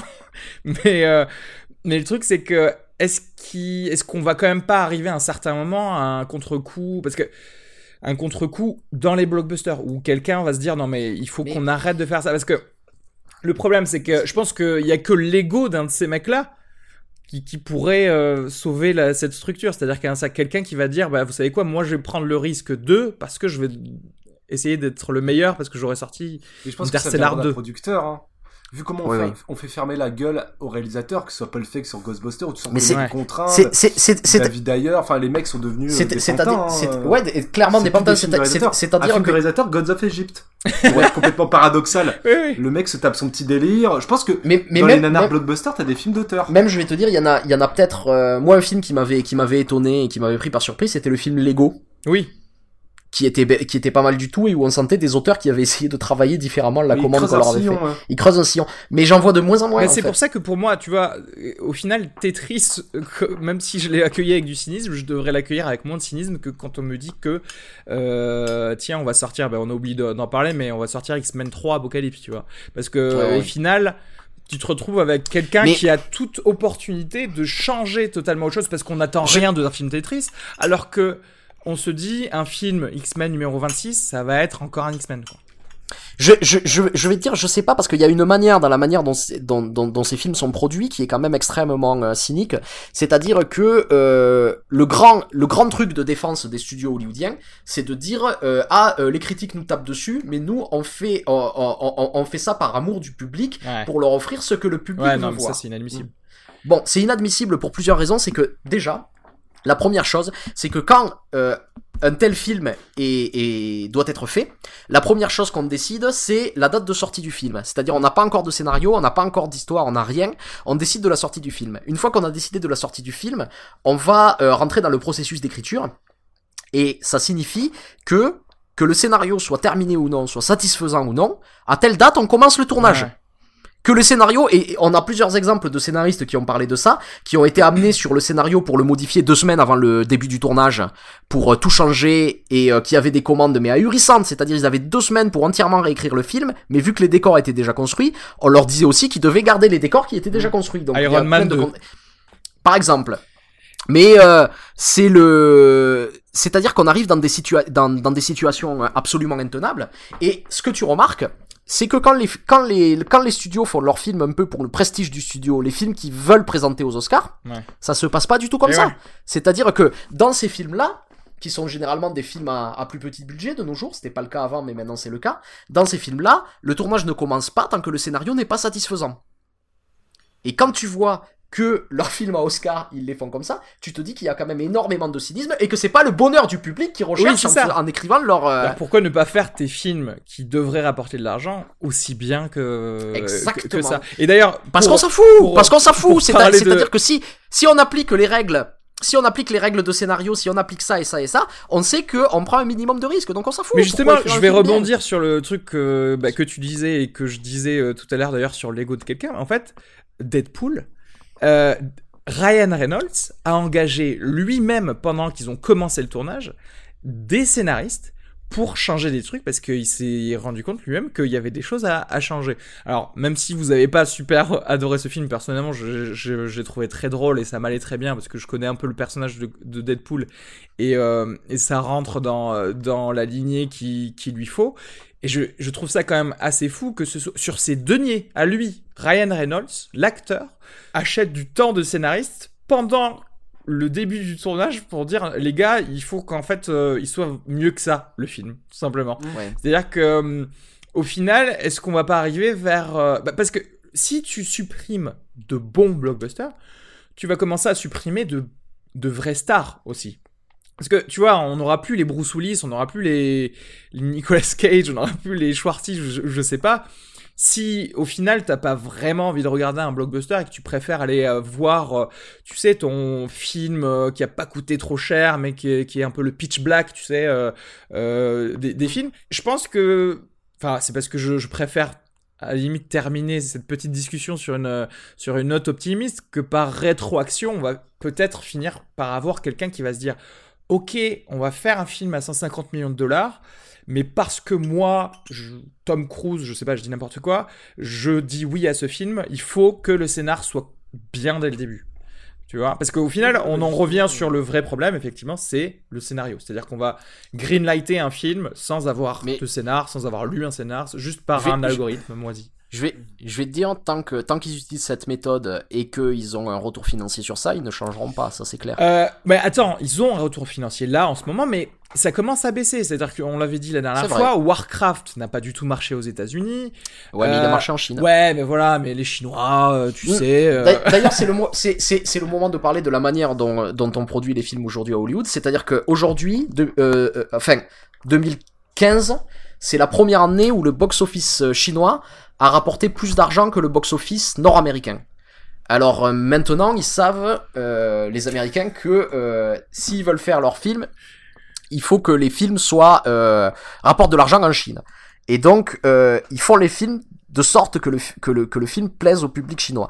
Et ça amène plusieurs choses, c'est-à-dire que ces derniers temps, on voit de plus en plus de personnages, des personnages asiatiques dans le, dans le, dans le cinéma hollywoodien, de base, j'ai rien contre ça, mais généralement, on leur donne quand même des rôles de merde. Oui, et alors, je, bah, pour, alors pour justement exemplifier ça et encore euh, souligner à quel point j'ai raison que Star Trek c'est bien, c'est que pour le coup, euh, quand, on te, quand on te montre John Cho dans Star Trek, c'est un vrai personnage qui fait des vrais trucs et il se trouve qu'il est asiatique.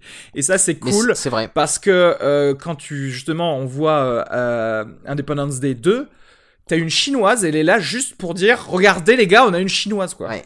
C'est ça. Et euh, aussi, ces dernières années, euh, aucun méchant ne peut être chinois, c'est terminé ça. Ouais, eux-mêmes refusant. Eux-mêmes refusent et euh, ça, ça, ça, amène, ça amène à, des situations du genre dans le, le, film Marvel qui va sortir bientôt, Doctor Strange. Normalement, dans la BD, en fait, son maître est tibétain. Et là, en fait, ils ont, ils ont remplacé ça. C'est devenu une femme blanche. C'est Tilda Swinton qui interprète le rôle. Et le Tibet ne sera pas mentionné. peut tout jouer de toute façon. Je sais qu'elle peut tout jouer, c'est pas le problème. Mais le problème, c'est que ils vont même pas mentionner le fait que euh, ils vont même pas mentionner le Tibet parce que s'ils mentionnent le Tibet dans le film, le film, ah. le film ne sortira pas en Chine. Et ils l'ont dit clairement comme ça. C'est c'est-à-dire quand on leur a posé la question pourquoi vous avez supprimé le personnage tibétain, parce qu'on veut vendre le film en Chine. Ah mais carrément. Et ils ont ah ils ont parce que du coup je me demande aussi il y a la série il y a la série Iron Fist qui va sortir. Je me demande si ça là s'ils ont refait la même chose, c'est c'est incroyable quoi. Il y a, y, a, y a, même des situations, genre pour Iron Man 3, ils ont tourné une scène où ah euh, Tony Stark se faisait. Se, se. Non, c'est pas ça même. Ils ont tourné une scène où il se faisait soigner par des médecins chinois qu'ils n'ont monté que dans la version chinoise du film. Non. Si mais ça commence à devenir n'importe quoi. Non mais, non, mais ils savent que c'est un marché plus important et ils savent qu'ils ont la concurrence de la Chine parce que les, les, la Chine commence à faire des blockbusters euh, aussi. Et euh, eux, eux aussi d'ailleurs, euh, euh, ils débauchent des acteurs hollywoodiens pour pour faire en sorte que leur film marche sans doute aux États-Unis. The Great Wall, le film qui va sortir avec Matt Damon, okay. où des gens vont se battre contre des monstres, puisqu'en fait, il se trouve que la Grande Muraille de Chine n'a pas du tout été montée contre les Mongols, mais contre des monstres. Ouais. Nous le savons tous. Mais mais quand, quand tu vois la manière dont dont le cinéma hollywoodien se bride pour plaire à un, à un, nouveau public. En fait, tu vois ce que je veux dire C'est-à-dire, je, je, je, trouve ça, je trouve ça bien qu'on commence à voir. ce que tu viens de dire, ce bride là. Il est sans complexe Arnaud ce soir. yeah c'est le nouveau Robert Ménard, tu sais. Et euh, non non mais euh, et euh, c'est c'est quand même un problème quand quand tu quand tu vois que euh, ils essaient de, de faire en sorte que que, que ils font le film pour un marché c'est clair. Il y, a, y, a, y a rien d'autre. Il y a rien d'autre derrière. C'est ça. Après, tout comme, alors voilà, je reprends toujours le, même exemple, mais pour des choses différentes, mais tout comme par exemple Deadpool vient de lancer, à mon avis, une, une, une craziness des euh, films euh, euh, rated R, donc interdit au moins de. En France de 12 ans, enfin, je sais pas comment on pourrait dire en France. Ouais, ouais. En, en, gros, avec des phoques et du gore à l'intérieur.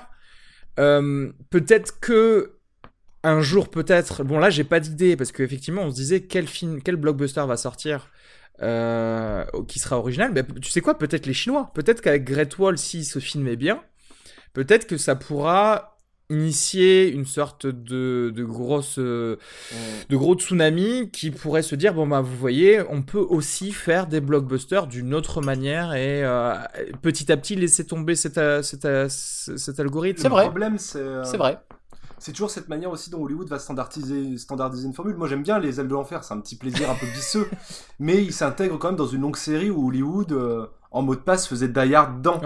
Les ailes de l'enfer, c'était d'ailleurs dans un, dans un convoi de...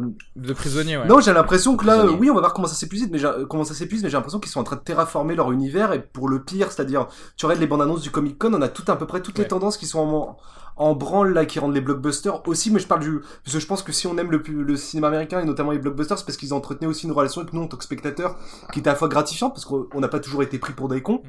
enfin je veux dire euh, dans tous les films qu'on aime, à la fois parce qu'il y a aussi une volonté de terriger un univers qui parfois au cinéma avait pas complètement été, euh, comment dire, avait pas touché à son pinacle. Je pense que Le Seigneur des Anneaux, cette trilogie, nous donnait vraiment de l'héroïque fantasy en grand, en large et plutôt humaine en plus. Matrix y répondait, je pense, à cette question. Euh, et tu vois, c'était des films aussi, tu vois, qui étaient un vrai game changer. Matrix comme Terminator. Matrix, il venait quelque peu, même si c'était aussi un peu le revers de la médaille qu'on lui a trouvé, c'était l'intégration des codes du cinéma d'Hong Kong dans le dans l'univers américain. Et il y avait une vraie volonté esthétique derrière ça. Et là, j'ai l'impression que, je pense aux expériences de blockbuster que j'ai eu qui font que j'ai un peu lâché le morceau, qui fait que j'ai quelques trous dans les films que vous avez cités. C'est que moi, je me tape des films aussi où, même en tant que spectateur, mon rapport à l'imaginaire, il met, euh, on me dépossède quelque part. Je pensais à ça en voyant la bande-annonce qui est pas dégueulasse en plus, et j'apprécie le clin d'œil à Apocalypse Now de Skull Island. Mais est-ce qu'il n'y a pas une partie de moi qui a juste envie de fantasmer sur cette toile de fond du récit de King Kong, qui a pas envie de me taper un film sur Skull Island? Et ça, c'était assez problématique dans Godzilla. C'est-à-dire tout Godzilla, c'est-à-dire que Hollywood essaie de te réinventer le mythe de Godzilla avec ses caractéristiques. C'est un monstre qui a une force de la nature plutôt menaçante, tout en en faisant aussi en, en le croisant avec aussi ce que je ce que je connais de Godzilla qui est une force rassurante. Et Godzilla, je crois que c'était une des expériences de, les plus schizophrènes de spectateurs. C'est-à-dire que t'avais à la fois une mise en scène qui se voulait sérieuse, héritée de la guerre des mondes. Tu parles de quel Godzilla, euh, juste pour euh, De Gareth Edwards. Gareth Edwards. Ça, tu sais, ce oui, que non, non, mais, Godzilla de British, que j'aime plutôt bien. De mais, mais je sais pas si vous l'avez ressenti comme ça, le Godzilla de Gareth Edwards, j'ai l'impression de voir quatre films qui coexistaient, quoi. Et en tant que spectateur, c'est un peu dur de savoir ce que je suis en train de regarder, quoi. Où j'arrive jamais à m'attacher au récit, où t'as des personnages de série B filmés qu'un sérieux de, euh, hérité de la guerre des mondes, comme je disais, de série A, et tu te retrouves face à des objets informes. Et ça, c'est vraiment toutes ces tendances. Le méta de Jurassic World, je vois pas trop ce qui le différencie du méta d'un Scream 2 ou Scream 3. Mais, mais en, bah, total. En, fait, en fait, je crois qu'aussi c'est ça, c'est que il y a, y, a, y a aussi un problème de, de, de, réception du public. Parce que quand je vois, par exemple, comme le Star Wars, comment Star Wars 7 a été reçu par le public, je me, dis, je, je me dis vraiment qu'il y a un problème parce que pour le coup Star Wars 7 c'était vraiment on analyse ce qu'est la formule Star Wars on analyse ce qui plaît aux gens dans la formule Star Wars on vous ressort exactement, la même chose exactement la même chose. 4 les gars. On va refaire l'épisode sur le risque c'est-à-dire que et vous allez aimer ça. Et la réception publique à ce moment-là de gens qui disaient ah ben oui Disney c'est mieux ce que ce qu'est Star Wars que George Lucas j'ai envie de dire mais arrêtez de fumer quoi. C'est-à-dire euh, Lucas, il vous proposait quelque chose, il vous proposait quelque chose qui était sien, il vous proposait quelque chose de nouveau, il vous proposait une vision du monde, une vision de, quelque chose, une, sa vision du mythe. Il essayait de travailler quelque chose de nouveau. Et ça dans l'ancienne trilogie comme dans la nouvelle. parce que tu pourras dire ce que tu veux sur la, menace fantôme, au moins le mec, il posait des trucs sur la table, il disait voilà, bah écoutez, ça se passe comme ça, il y a des personnages qui sont comme ça, vous voyez des nouvelles planètes que vous avez jamais vues, vous voyez un monde et un univers et une république on que aborde vous avez des, jamais vu. des nouveaux sujets. Le mythe c'est terminé on travaille autre chose. c'est vrai que et bam dès que tu passes ça à un studio et donc pas quelqu'un qui pèse lui-même 10 milliards de dollars comme euh, Lucas dès que tu passes ça à une moulinette avec euh, parce qu'il y a des conseils d'administration et des gens euh, qui ont peur de, de perdre leur, leur boulot bah tu tu rentres dans l'algorithme du et si on refaisait juste le 4 mais qu'on mettait de nouveaux lasers? Euh, pour pas trop les embêter les gens. C'est voilà. de la force un gadget. Le problème il est là aussi, c'est le traitement de la force. Je pense que c'est toute la nuance, c'est que DJ Abrams sur l'épisode 7, il a un poste de yes man, hein. quel que soit qu'on aime son cinéma ou pas, là je pense qu'il n'avait aucune coudée franche. Et ce qui est sinistre, c'est vrai que Star Wars appartient intrinsèquement à George Lucas, quoi. C'était son bébé, il s'est battu pour le faire.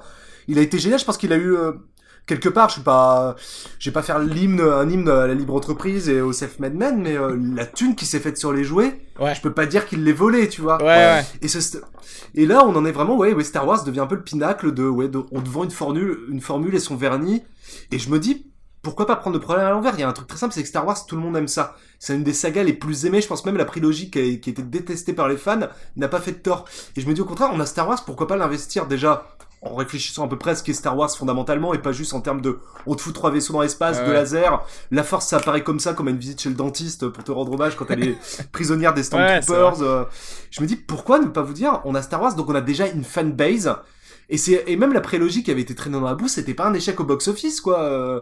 faut pas déconner, je me dis Ouais, aussi con que ça, pourquoi ne pas capitaliser sur le fait que c'est adoré et ne pas faire un vrai Star Wars sensé, quoi euh Non, mais c'est euh... ouais, et je, et, et, et je crois que c'est symptomatique de ce qui se passe à, à Hollywood aujourd'hui, quoi. C'est euh, vraiment euh, comment euh, comment limiter le, le, le, risque au maximum en refaisant toujours la même chose. Et tant que ça marche, il n'y a pas de raison de changer, en fait. Oui. Et même, je mettrais même un petit bémol, malheureusement, sur ce que tu disais sur les films de Paul Thomas Anderson et des frères Cohen. Ouais. On parle de mecs qui ont déjà construit leur carrière. C'est vrai. Quel réalisateur va accéder à des budgets de 30 millions de dollars, par exemple, pour faire sa Mais version non, mais- euh, du, du Grand Polar? Parce que même James Gray est déjà un auteur installé.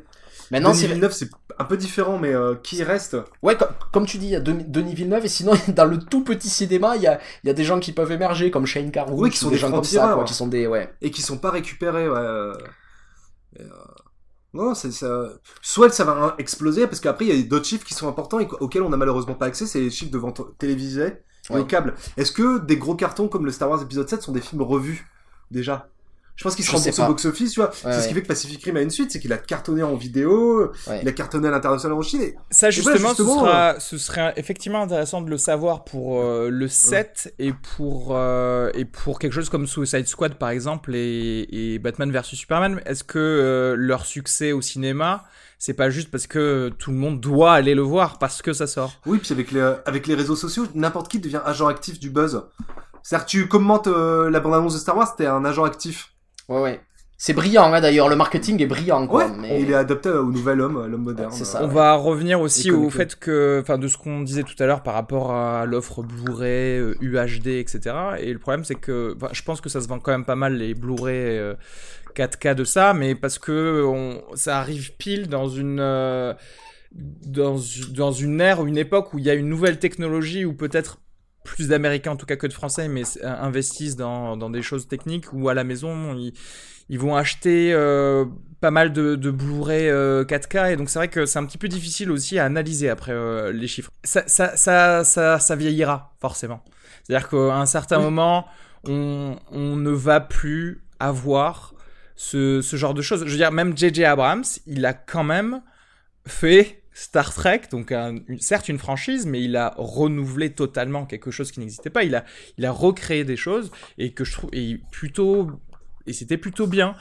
Euh, Maintenant, il va falloir savoir si est-ce que quelqu'un peut faire ça ex nihilo, vraiment. C'est-à-dire que et pas et pas pareil et, pas- et pas le tirer d'un bouquin, pas euh, pas euh, Hunger Games numéro 27 et pas Ouais. le, les, les bouquins qui ont plu où il y avait un coming of age avec un adolescent qui se bat contre euh, le gouvernement, blablabla. Tu vois, euh, juste un vrai truc qu'un scénariste aura euh, inventé chez lui parce qu'il aura pensé à une bonne idée et auquel on dirait, bah, tu sais quoi, ton histoire de robot qui vient du futur pour tuer Sarah Connor, c'est cool, quoi. Et, euh, Oui. et voilà. Oui, mais je pense que ces talents-là existent. Faudra juste voir s'ils ont les moyens de s'exprimer. Mais en effet, euh, un mec comme James Cameron a vraiment construit sa place. euh, mais aussi parce qu'il avait la confiance. C'est-à-dire qu'en parallèle de Terminator, il était déjà signé pour Alien 2. Ouais. Stallone l'avait déjà approché pour écrire le scénario de Rambo 2. Et il y a... Bah, ça Oui, je pense qu'il y a un moment, soit ça va exploser, soit il... De toute façon, il y a un moment... euh, Je, je voudrais pas te casser du sucre sur Menace Fantôme, moi je l'ai vu qu'à sa sortie en salle, mais il était en effet euh, concomitant de Matrix. Et le public avait préféré Matrix. Tu vois, il y a toujours un phénomène où j'ai l'impression que c'est la partie optimiste euh, de ma personne qui met la balle au centre. Mais, C'est qu'à un moment, le spectateur récupère ses mais, droits. mais- maintenant, on, on est quand même, même arrivé à une situation où, comme on disait, quand même, il, il- il- il y a, il- les studios ré- réussissent à manipuler le public de telle sorte à lui faire croire que la merde qu'on leur présente, c'est ce qu'ils veulent. Oui, d'un autre Et euh, c'est, c'est, c'est, c'est-à-dire qu'on arrive à des situations où il y a un film qui est attendu, c'est arrivé avec Suicide Squad, c'est arrivé avec d'autres films, des critiques tombent, les critiques sont mauvaises, et tu vois des commentaires assassins sur internet de gens qui insultent les critiques qui ont fait des mauvaises critiques du, du film, qui leur envoient des menaces de mort. Oui, oui. Ouais. Pour leur dire qu'ils disent n'importe quoi, alors qu'ils n'ont même pas encore vu le film, quand ouais. même. Ça, pff, je sais pas si on, on, on en reviendra, parce que c'est vrai que l'analyse des réseaux sociaux et de l'impact des réseaux sociaux aujourd'hui dans une sortie de film, bon, quoique ça rentre totalement dans les blockbusters, mais ce que je te disais la dernière fois sur Captain America et le fait qu'on voit Spider-Man dans Captain America, c'est que maintenant, autant on peut faire une référence à un autre film, par exemple dans les Marvel, on va te euh, faire la référence de, ah, tiens, Ant-Man que vous avez vu dans son film à lui, etc. Et là, en fait, Là, c'est genre, ah, Spider-Man, joué par Tom Holland, que vous avez vu dans ce tweet. de, de Marvel, tu vois, et tu fais genre les C'est la bande-annonce du film qui va venir. Calmez-vous, quoi. Je sais pas, écrivez plutôt un vrai truc et bon.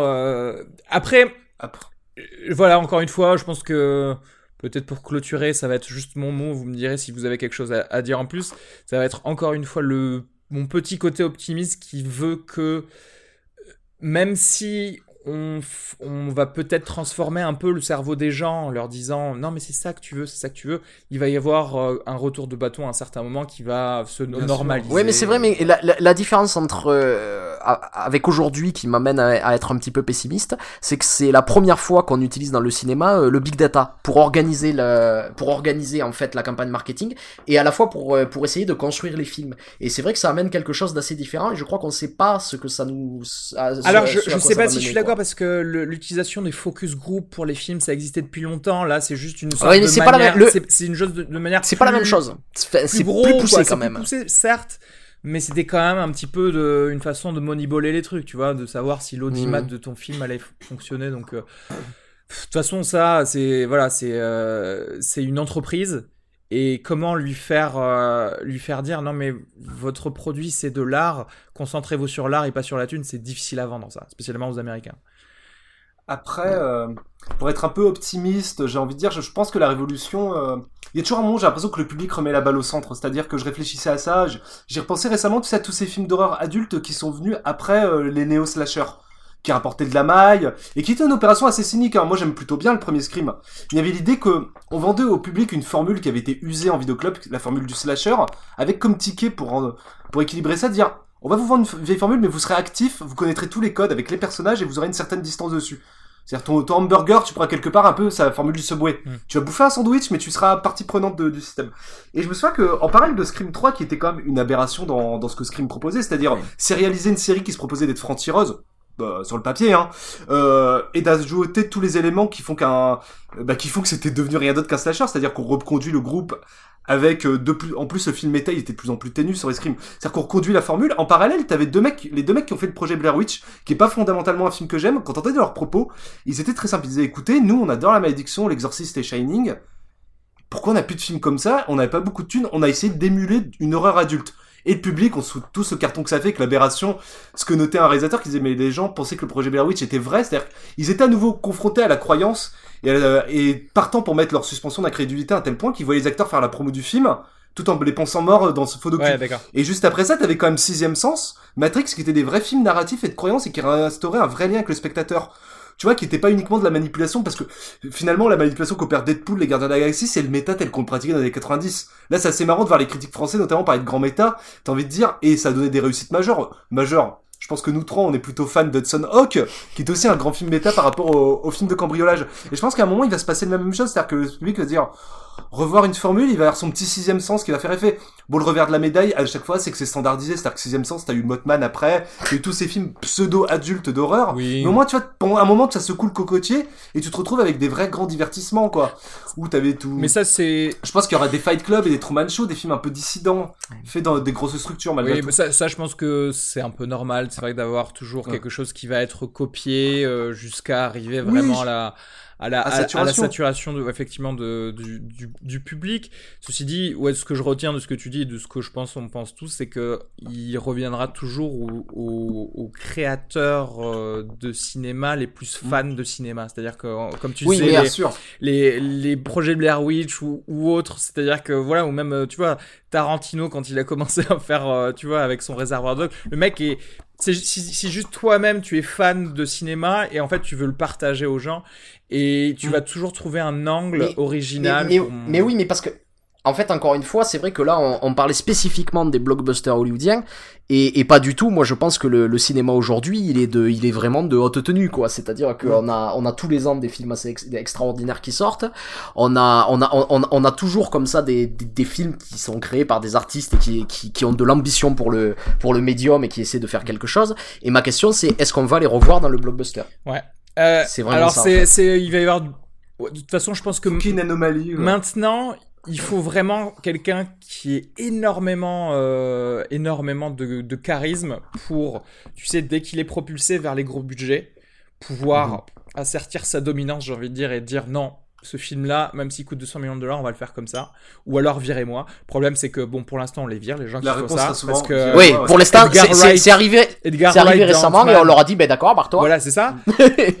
Ou alors, ben, ça va se faire petit à petit par quelqu'un qui va petit à petit arriver vers, euh, vers son rang euh, où on, on, sera, enfin, les studios seront plus laxistes avec lui, avec un gros budget, et ça va être un peu du Shane Black dans Iron Man 3, qui est pour moi un très bon blockbuster. Et, euh, et, voilà que je suis curieux de voir comment vont évoluer les, les carrières de John Chu ou de James Wan ou euh, de d'artisans d'Hollywood mm. comme ça qu'on pourrait comparer peut-être à, un Jonito des débuts qui faisait pas des super mm. films qui faisait des, des grosses productions hongkongaises des films pas très intéressants et qui est devenu un auteur petit à petit. C'est peut-être ce qui va arriver aussi quoi. James Wan il, y a eu un grand rendez-vous manqué c'est Fast and Furious 7 c'est-à-dire qu'il est un irregardable. Ouais. où tu reconnais plus du tout sa mise en scène souvent. Parce que moi j'aime plutôt Conjuring 2 j'ai l'impression de voir un film interactif c'est-à-dire que la caméra dans ses plans séquences te balade et il y a un vrai plaisir forain comme l'avait dit Arnaud dans cette émission et Fast and Furious 7, il avait vendu, il fait, vous allez voir, je vais vous faire un polar urbain façon euh, Police euh, The Seven Up, donc qui est pas un bon film à la base, mais je vois à peu près l'idée, c'est-à-dire un truc un peu vénère, et tu te retrouves juste avec le, un Fast and Furious standard. quoi.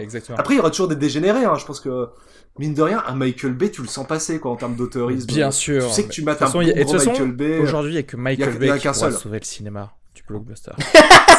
c'est si Michael Bay nous fait un film vraiment à la Michael Bay, c'est avec son esprit tordu, limite un tordu moins de 16 et qui a un gros carton, euh, il va falloir se poser des questions. Et bien sûr. Comment il s'appelait son film sur les bodybuilders là? Pain, and, Gain. Euh, et bien sûr, je vous attends pour Transformers 5, hein, bien entendu qu'on regardera. Et vous serez d'ailleurs obligé de faire un marathon Transformers avant de regarder le 5. C'est très cool. Oula. Euh, bon, je pense qu'on peut clôturer cette émission, hein, parce que je suis invité quelque part déjà. Et euh... j'ai envie de dire. Euh, voilà. J'ai envie de dire bisous. bisous. Euh, bah, merci Yann, merci Arnaud. Et puis euh, on se voit euh, très vite pour un film qu'on aura choisi, dont on fera un petit peu la promo sur la page Facebook. Et voilà, tout simplement. Ciao. Ciao. Ciao.